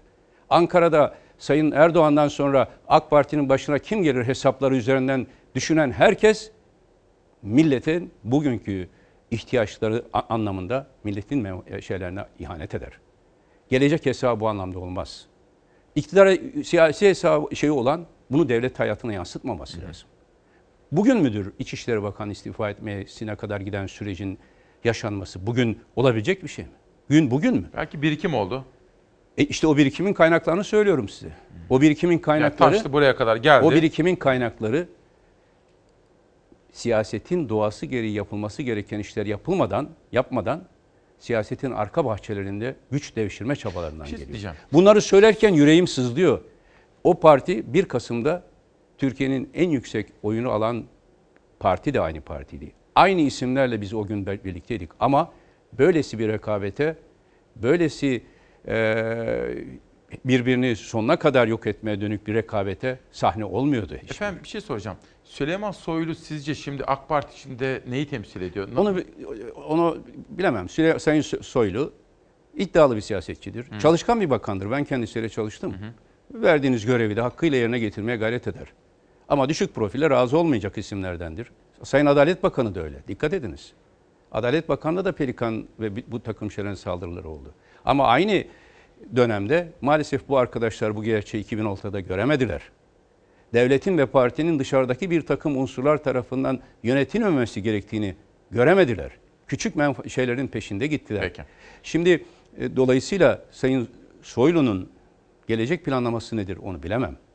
Ama 10 yıl önce AK Parti ve Sayın Erdoğan aleyhine söylediklerine bakıldığında bugün geldiği noktaya yarın ne olacağı konusunda parantezin ucu, ucu açıktır. Peki bir sonraki sorumuza gelelim. Bakalım ne geliyor. Vatandaşa evde kal diyorsunuz. Kira fatura nasıl ödenecek düşünmüyorsunuz. Kötü ekonomi yönetiminizin sonucu olarak 129 milyar lirayı borç faizine kurban etmeseydiniz, işsiz kalan herkese insanca maaş verseydiniz diyor. Bir kısa video var izleyelim. Şöyle soracağım Sayın Davutoğlu size. Tamam da kaynak var mı? Kaynak nerede diye soracağım ama önce video.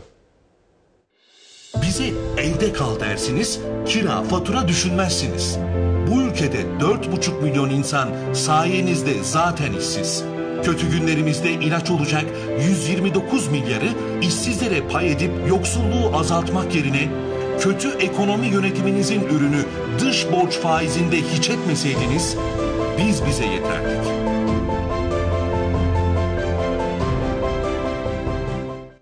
Şimdi efendim bir taraftan sorulara bakıyorum. Ortak kanaat ne biliyor musunuz?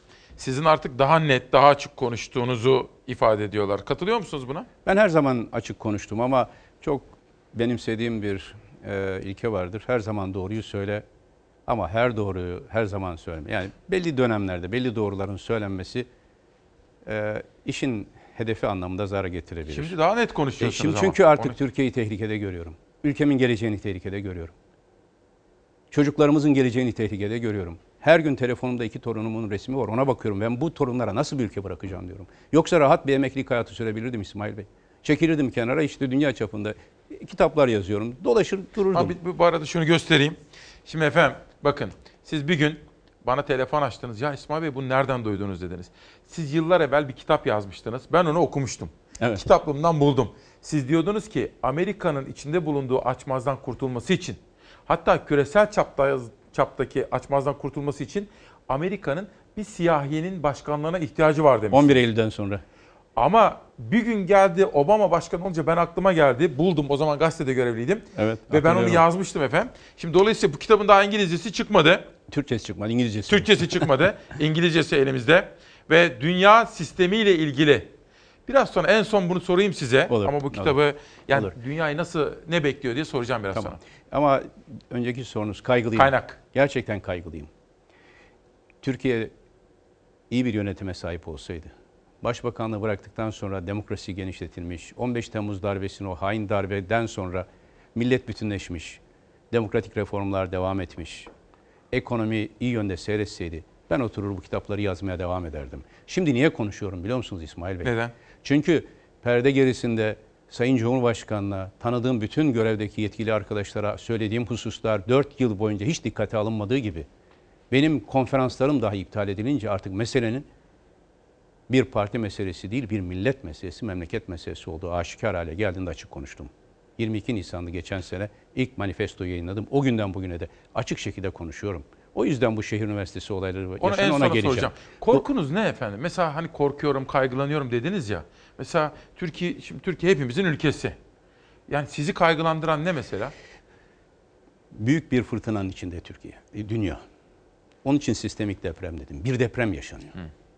Deprem esnasında herkes önce bu depremi nasıl atlatacağım diye düşünürken bugünkü iktidarın bakış açısı bu depremin içinden hangi malı nereye götürürüm diye neredeyse düşünür noktaya geldi.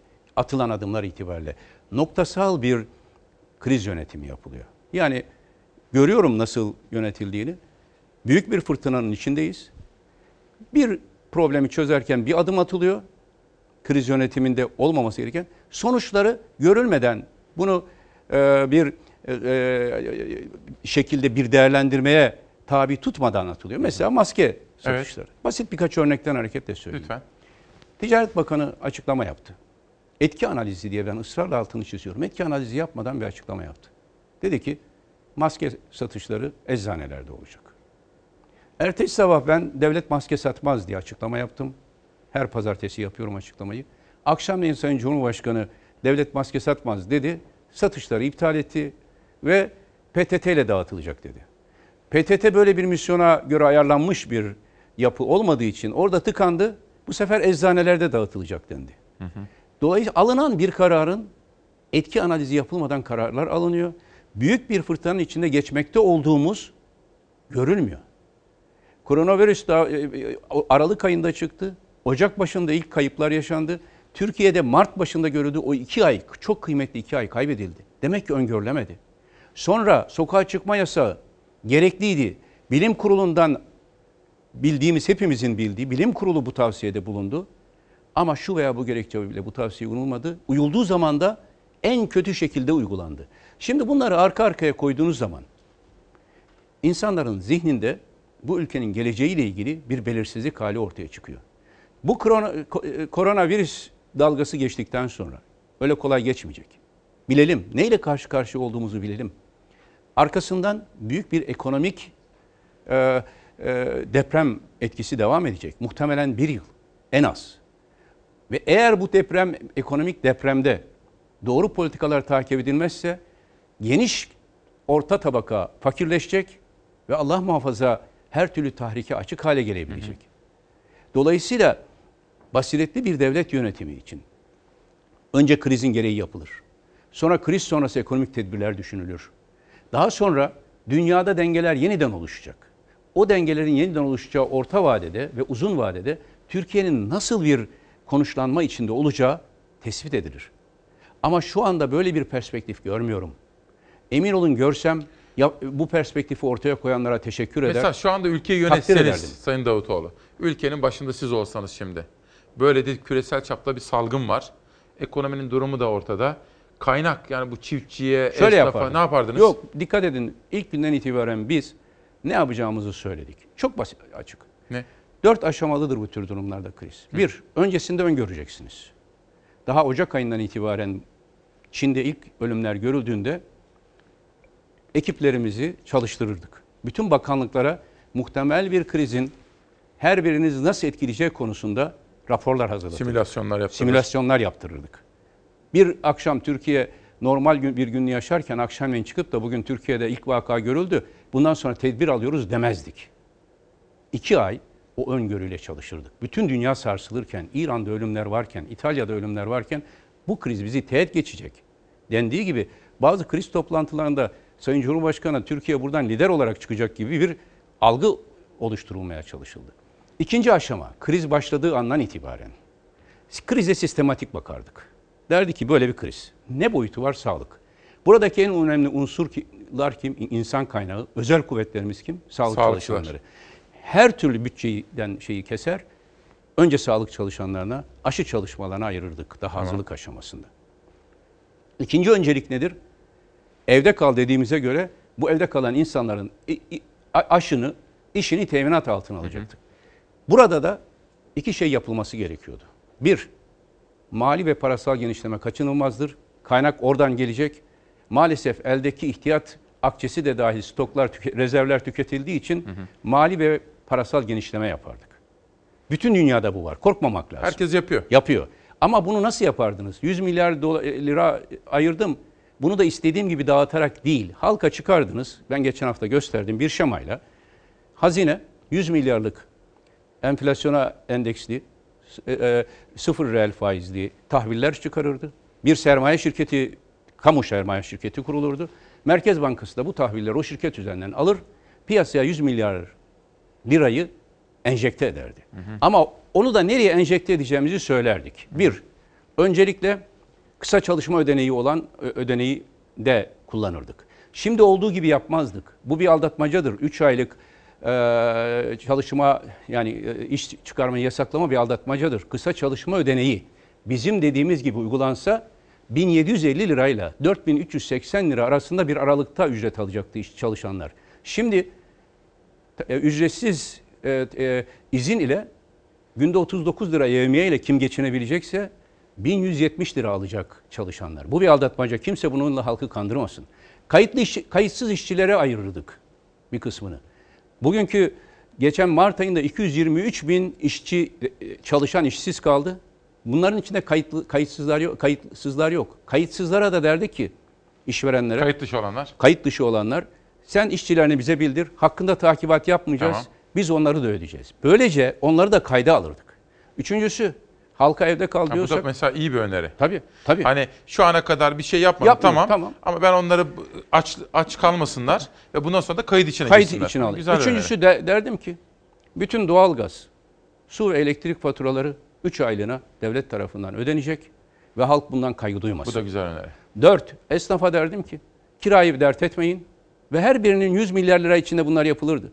Kirayı dert etmeyin. Kiranın üçte birini ben hibe olarak vereceğim sizin kiranızın. Üçte birini kredi olarak vereceğim. Üçte birini sadece sizden alırım. Onu da veremiyorsanız onu da şey yaparım. Esnaf evinde kirayı nasıl ödeyeceğim diye Peki. düşünmeyecekti. Ee, tüketici kredilerini 6 ay ötelerdik ama öteleme yetmez. Bugün yaptıkları en yanlış şey bu. 6 ay öteledik diyor. Peki 6 ay sonra toptan mı ödeyebilecek bu halk bunu? Yapması gereken 6 ay ödeme sonrasında 18 ay taksitlendirmedir.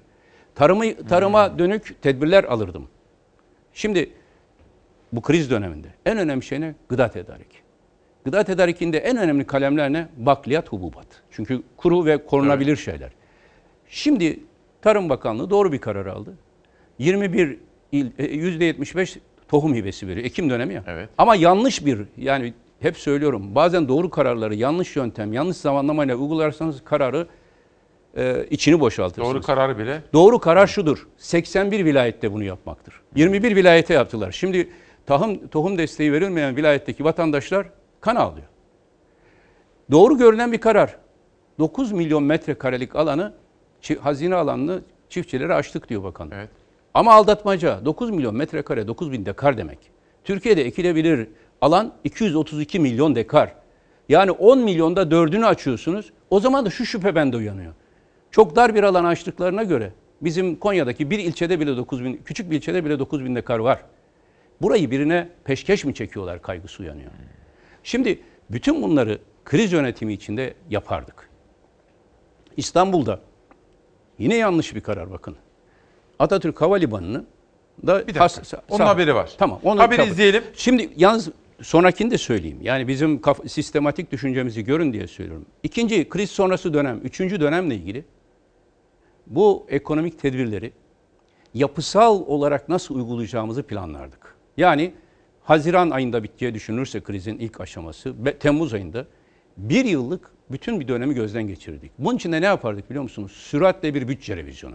Süratle bir bütçe revizyonu. Bütçeyi yeniden Bütçeyi yazardı. 2019 aralığında koronavirüsten önce, ekonomi durmadan önceki bütçeyi alırdık. Şu şu şu kalemler yok.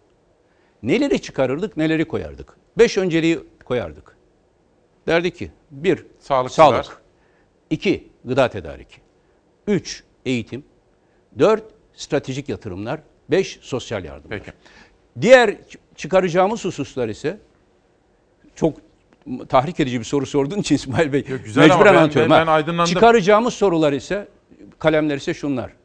Başta Cumhurbaşkanlığından başlamak üzere, başta uçaklardan ve diğer imkanlardan başlamak üzere her türlü israfı durdurmak. Eldeki Ha, ne demek o? Mesela uçakları ne yapacağız?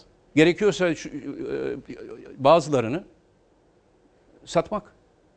Oradan o sembolik olarak önem taşır. Ama kullanıyordunuz mesela Sayın Başbakanım. Siz de kullanıyordunuz o zaman. Bakın. Sık sık oraya bin, Bakın oraya benim git. kullandığım uçak Özal döneminde alınan uçaktı Dışişleri Bakanlığı. Ana kullandı. uçağı mıydı? Ana uçağıydı. İki kere ciddi hava kazası geçirme riski taşıdım dünyayı dolaşırken. Başbakan olduktan sonra benden önce sipariş edilen bazı uçaklar geldi. Onların hiçbirine hemen hemen binmedim. Neden? Binemedim çünkü şey bitti yani dönem. Ha, bitti için. Sayın Cumhurbaşkanı döneminde sipariş edilen. Ama şu an o zaman imkanlarımız vardı alınmış. Şimdi imkanımız yok. Elinizden çıkaracaksınız. Satalım mı? Tabii. Kamu lojmanlarından başlayarak kamunun tasarruf kendisi tasarruf etmeden halktan tasarruf bekleyemez. Kendisi israf içindeyken halktan para isteyemez devlet. Böyle bir hakkı yok. Bir top, biz bize yeter ye- yeteriz kampanyasından toplanan toplam kaynak bir buçuk milyar Cumhurbaşkanı açıkladı. Bakın komedi gibi bir şey. Yani oturduğum yerden ya bu nasıl bir mantık diyorum. Merkez Bankası, enflasyonla uğraşması gereken Merkez Bankası 100 milyon lira bağışta bulunuyor. Merkez Bankası'nın görevi bağışta bulunmak değil. Zaten devlet kurumusun sen. Otur enflasyonla uğraş. Türkiye'de enflasyon yüzde 13. Dünyada yüzde birlerde, ikilerde. Dünya resesyon yaşıyor yani durgunluk yaşıyor. Türkiye stagflasyon yaşıyor. Yani durgunlukla enflasyon iç içe. Senin görevin enflasyonla uğraşmak. Sayın Cumhurbaşkanı'na yaranmak için 100 milyon lirayı bir cebinden diğer cebine aktarmak değil. Şirketler, büyük rakamlar açıklayan şirketler, hepsi bunu vergiden düşürecek. Vergi muafiyetine sahip. O zaman ne demek bu? Vergi olarak o şirketlerden alacağımız parayı bağış olarak alıyoruz. Geriye samimiyetle SMS üzerinden para gönderen vatandaşlarımız var. O da 40 milyon civarında. Şimdi bütün bunları topladık. Bütün bu yanlışlıklara rağmen. Bir buçuk milyar. Ya açıkladığınız paket 100 milyar. Yüzde bir buçuğu yani. Türkiye'nin bütçesi 1 trilyona yaklaşıyor. 900 e, milyar civarında. Binde 2. 500'de bir yani topla. Bununla uğraşmak, buna enerji harcamak yerine bütçeyi yeniden bakın. Gereksiz yatırımları durdurun stratejik yatırımlar dışındaki. Bu hazine garantili köprü geçişlerini oturun şirketlerle. Kardeşim ülke zorda. Fakir halk bile SMS'le 10 lira yolluyor, 20 lira yolluyor. Siz yeteri kadar Şu buradan... Atatürk kar- Havalimanı'na haberi girmeyeyim de Tamam. siz yorumlayın efendim. Şimdi sabah bana da sordular. Dediler ki bak Atatürk Havalimanı'nın hazır pistleri var. O pistler yıkıldı ki ortalama 1 milyar dolar harcanıyormuş birine. Öyle rakamlar var. Doğru. Onu yıkarak oraya hastane yapılıyor dediler. Bu doğru mu yanlış mı? Doğru. Yani uygulama yanlış tabii. Bakın yanlışlık nerede? Üç tane yanlış var burada. Bir, Sayın Cumhurbaşkanı 45 günde bitecek diyor.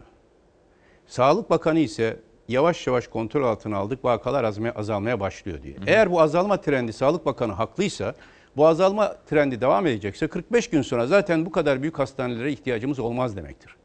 Yok Sayın Cumhurbaşkanı'nın verdiği 45 gün sonra bu kadar büyük hastaneye ihtiyaç varsa bu daha vahim bir tablonun önümüzde görünür olduğu anlamına gelir.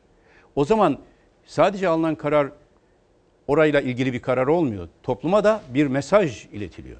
İkinci husus, madem böyle bir hastaneye ihtiyaç var, biz Atatürk Havalimanı'nı biliriz. Ne kadar büyük koridorlarının olduğunu, VIP salonlarını, CIP salonlarını, İşte bakın fotoğraflar hangarları, geliyor. evet, hangarları, bütün bunlardan çok kısa bir sürede ben arkadaşlara sordum. Gerek bu Bir ayda yapılırmış efendim. bir aya da kalmaz. Bakın Çin dünya örneklerini takip yaptı. etmiyorlar. Bir haftada yaptı. Salgın geçtikten sonra da kaldırdı. Şimdi o zaman şu kanaat uyanıyor halkta. Ya buradan da bazı inşaat şirketlerine kaynak mı aktarılacak? Ben soruyorum bu soruyu. Çünkü mantıksız bir şey. Yanında CNR var. TÜYAP kitap fuar- fuarları var. Oraları Ki dönüştüren herkes... açıklamışlar İstanbul Ticaret Odası Başkanı önermiş. Tabii, herkes hazır burada fedakarlık yapmaya. Niçin inşaat? Neden Niçin efendim? beton? Neden yapıyorlar? Çünkü burada bir başka şey dönüyor. Ben onun soru cevabını şurada söyleyeyim. 2016'da Başbakanlığı niye bırakmak zorunda kaldım İsmail Bey? Niye? En önemli sebeplerden birisi imar yasasıydı.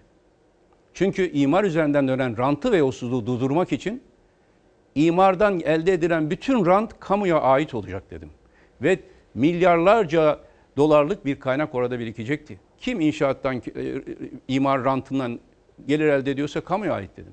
Ama birileri rahatsız oldu. O günlerde bizim başbakanlıktan ayrılmamızdan kim rahatsız olduysa bugün onlar abad oldular. Türkiye'de demokrasiyi e, kısıtlaya, kısıtlamaya çalışan hangi aktörler varsa bugün o gün benim bizim başbakanlıktan ayrılmamızı isteyenler onlardı. Ekonomide çıkar peşinde koşan kimler varsa 4 yıl içinde kimlerin e, rantı artmışsa bakın bizim başbakanlığımız döneminde bize karşı çalışanlardı. Bunu şunun için söylüyorum bir tek şahsi bir mesele olarak değil bugün artık ne olursa olsun şeffaf olmayan bir ihaleyle verilen her inşaat e, projesi şüphe altındadır. Şeffaf ihale de kalmamıştır Türkiye'de. Mektup usulü. Şeffaf ola ki biri o arada çıkarsa o da o ihalede iptal ediliyor. Böyle bir düzende kaynak e, e, kullanımı ve kaynak tasarrufu mümkün değil. Dolayısıyla bütçe, kaynağın şeyi bütçededir. Bir gazeteci arkadaşım da ısrarla gündeme getiriyor. Tecrübeli bir gazeteci arkadaşım. Bu şehir üniversitesini bir sorar mısın lütfen diyor. Şimdi efendim bu nedir ya? Bu nereden çıktı bu tartışma? Valla aylardır benim yüreğimi yakan bir mesele. Açık söyleyeyim. Kısaca ben bir geçmişini şey yapayım. 1980'li yıllarda 12 Eylül'ün o karabasan gibi ülkeye çöktüğü yıllarda 20'li yaşlardaki bir grup arkadaş bir araya geldik. Bu memleketin temel meselesi zihniyet meselesidir. Biz siyasete, diğer çalışmalara odaklaşanlar var. Biz sadece Doğu-Batı denklemini, medeniyetler arası ilişkileri, Türkiye'nin geri kalmışlık problemini, zihniyet problemlerini tartışan bir kurum oluşturalım. Ve Bilim Sanat Vakfı'nı kurduk. Çok kısa bir sürede o kadar derin etki yaptı ki 90'lı yıllarda on binlerce ve genç orada ders verdi, ders aldı. Kimseden ücret alınmadı, hocalar da gönüllü dersler verdi. Bugün Sayın Cumhurbaşkanı yanındaki isimlerin çoğu da o dersler içinde ders İbrahim alıyorlar. Kalın mesela. Yani isim zikretmeyeyim ama çoğu.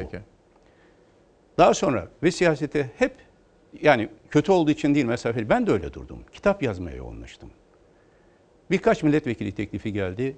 Hayır dedim Sayın e, rahmetli Erbakan e, hocamız tarafından ve daha başka partiler. AK Parti kurulduğunda kurucu olma teklifini de bunun için reddettim. Ben burada ilmi çalışma yapacağım diye. Ama size ihtiyaç var dendiğinde de baş olarak gittim.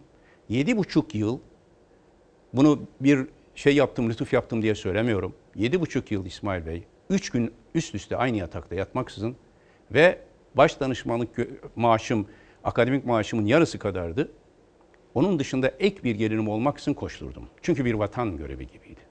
2007'de Sayın Cu- e, Cumhurbaşkanı o zaman AK Parti Genel Başkanı olarak bana milletvekili ve bakanlık teklif ettiğinde müsaade edin ben döneceğim akademiye ve şehir üniversitesini kuracağım dedim.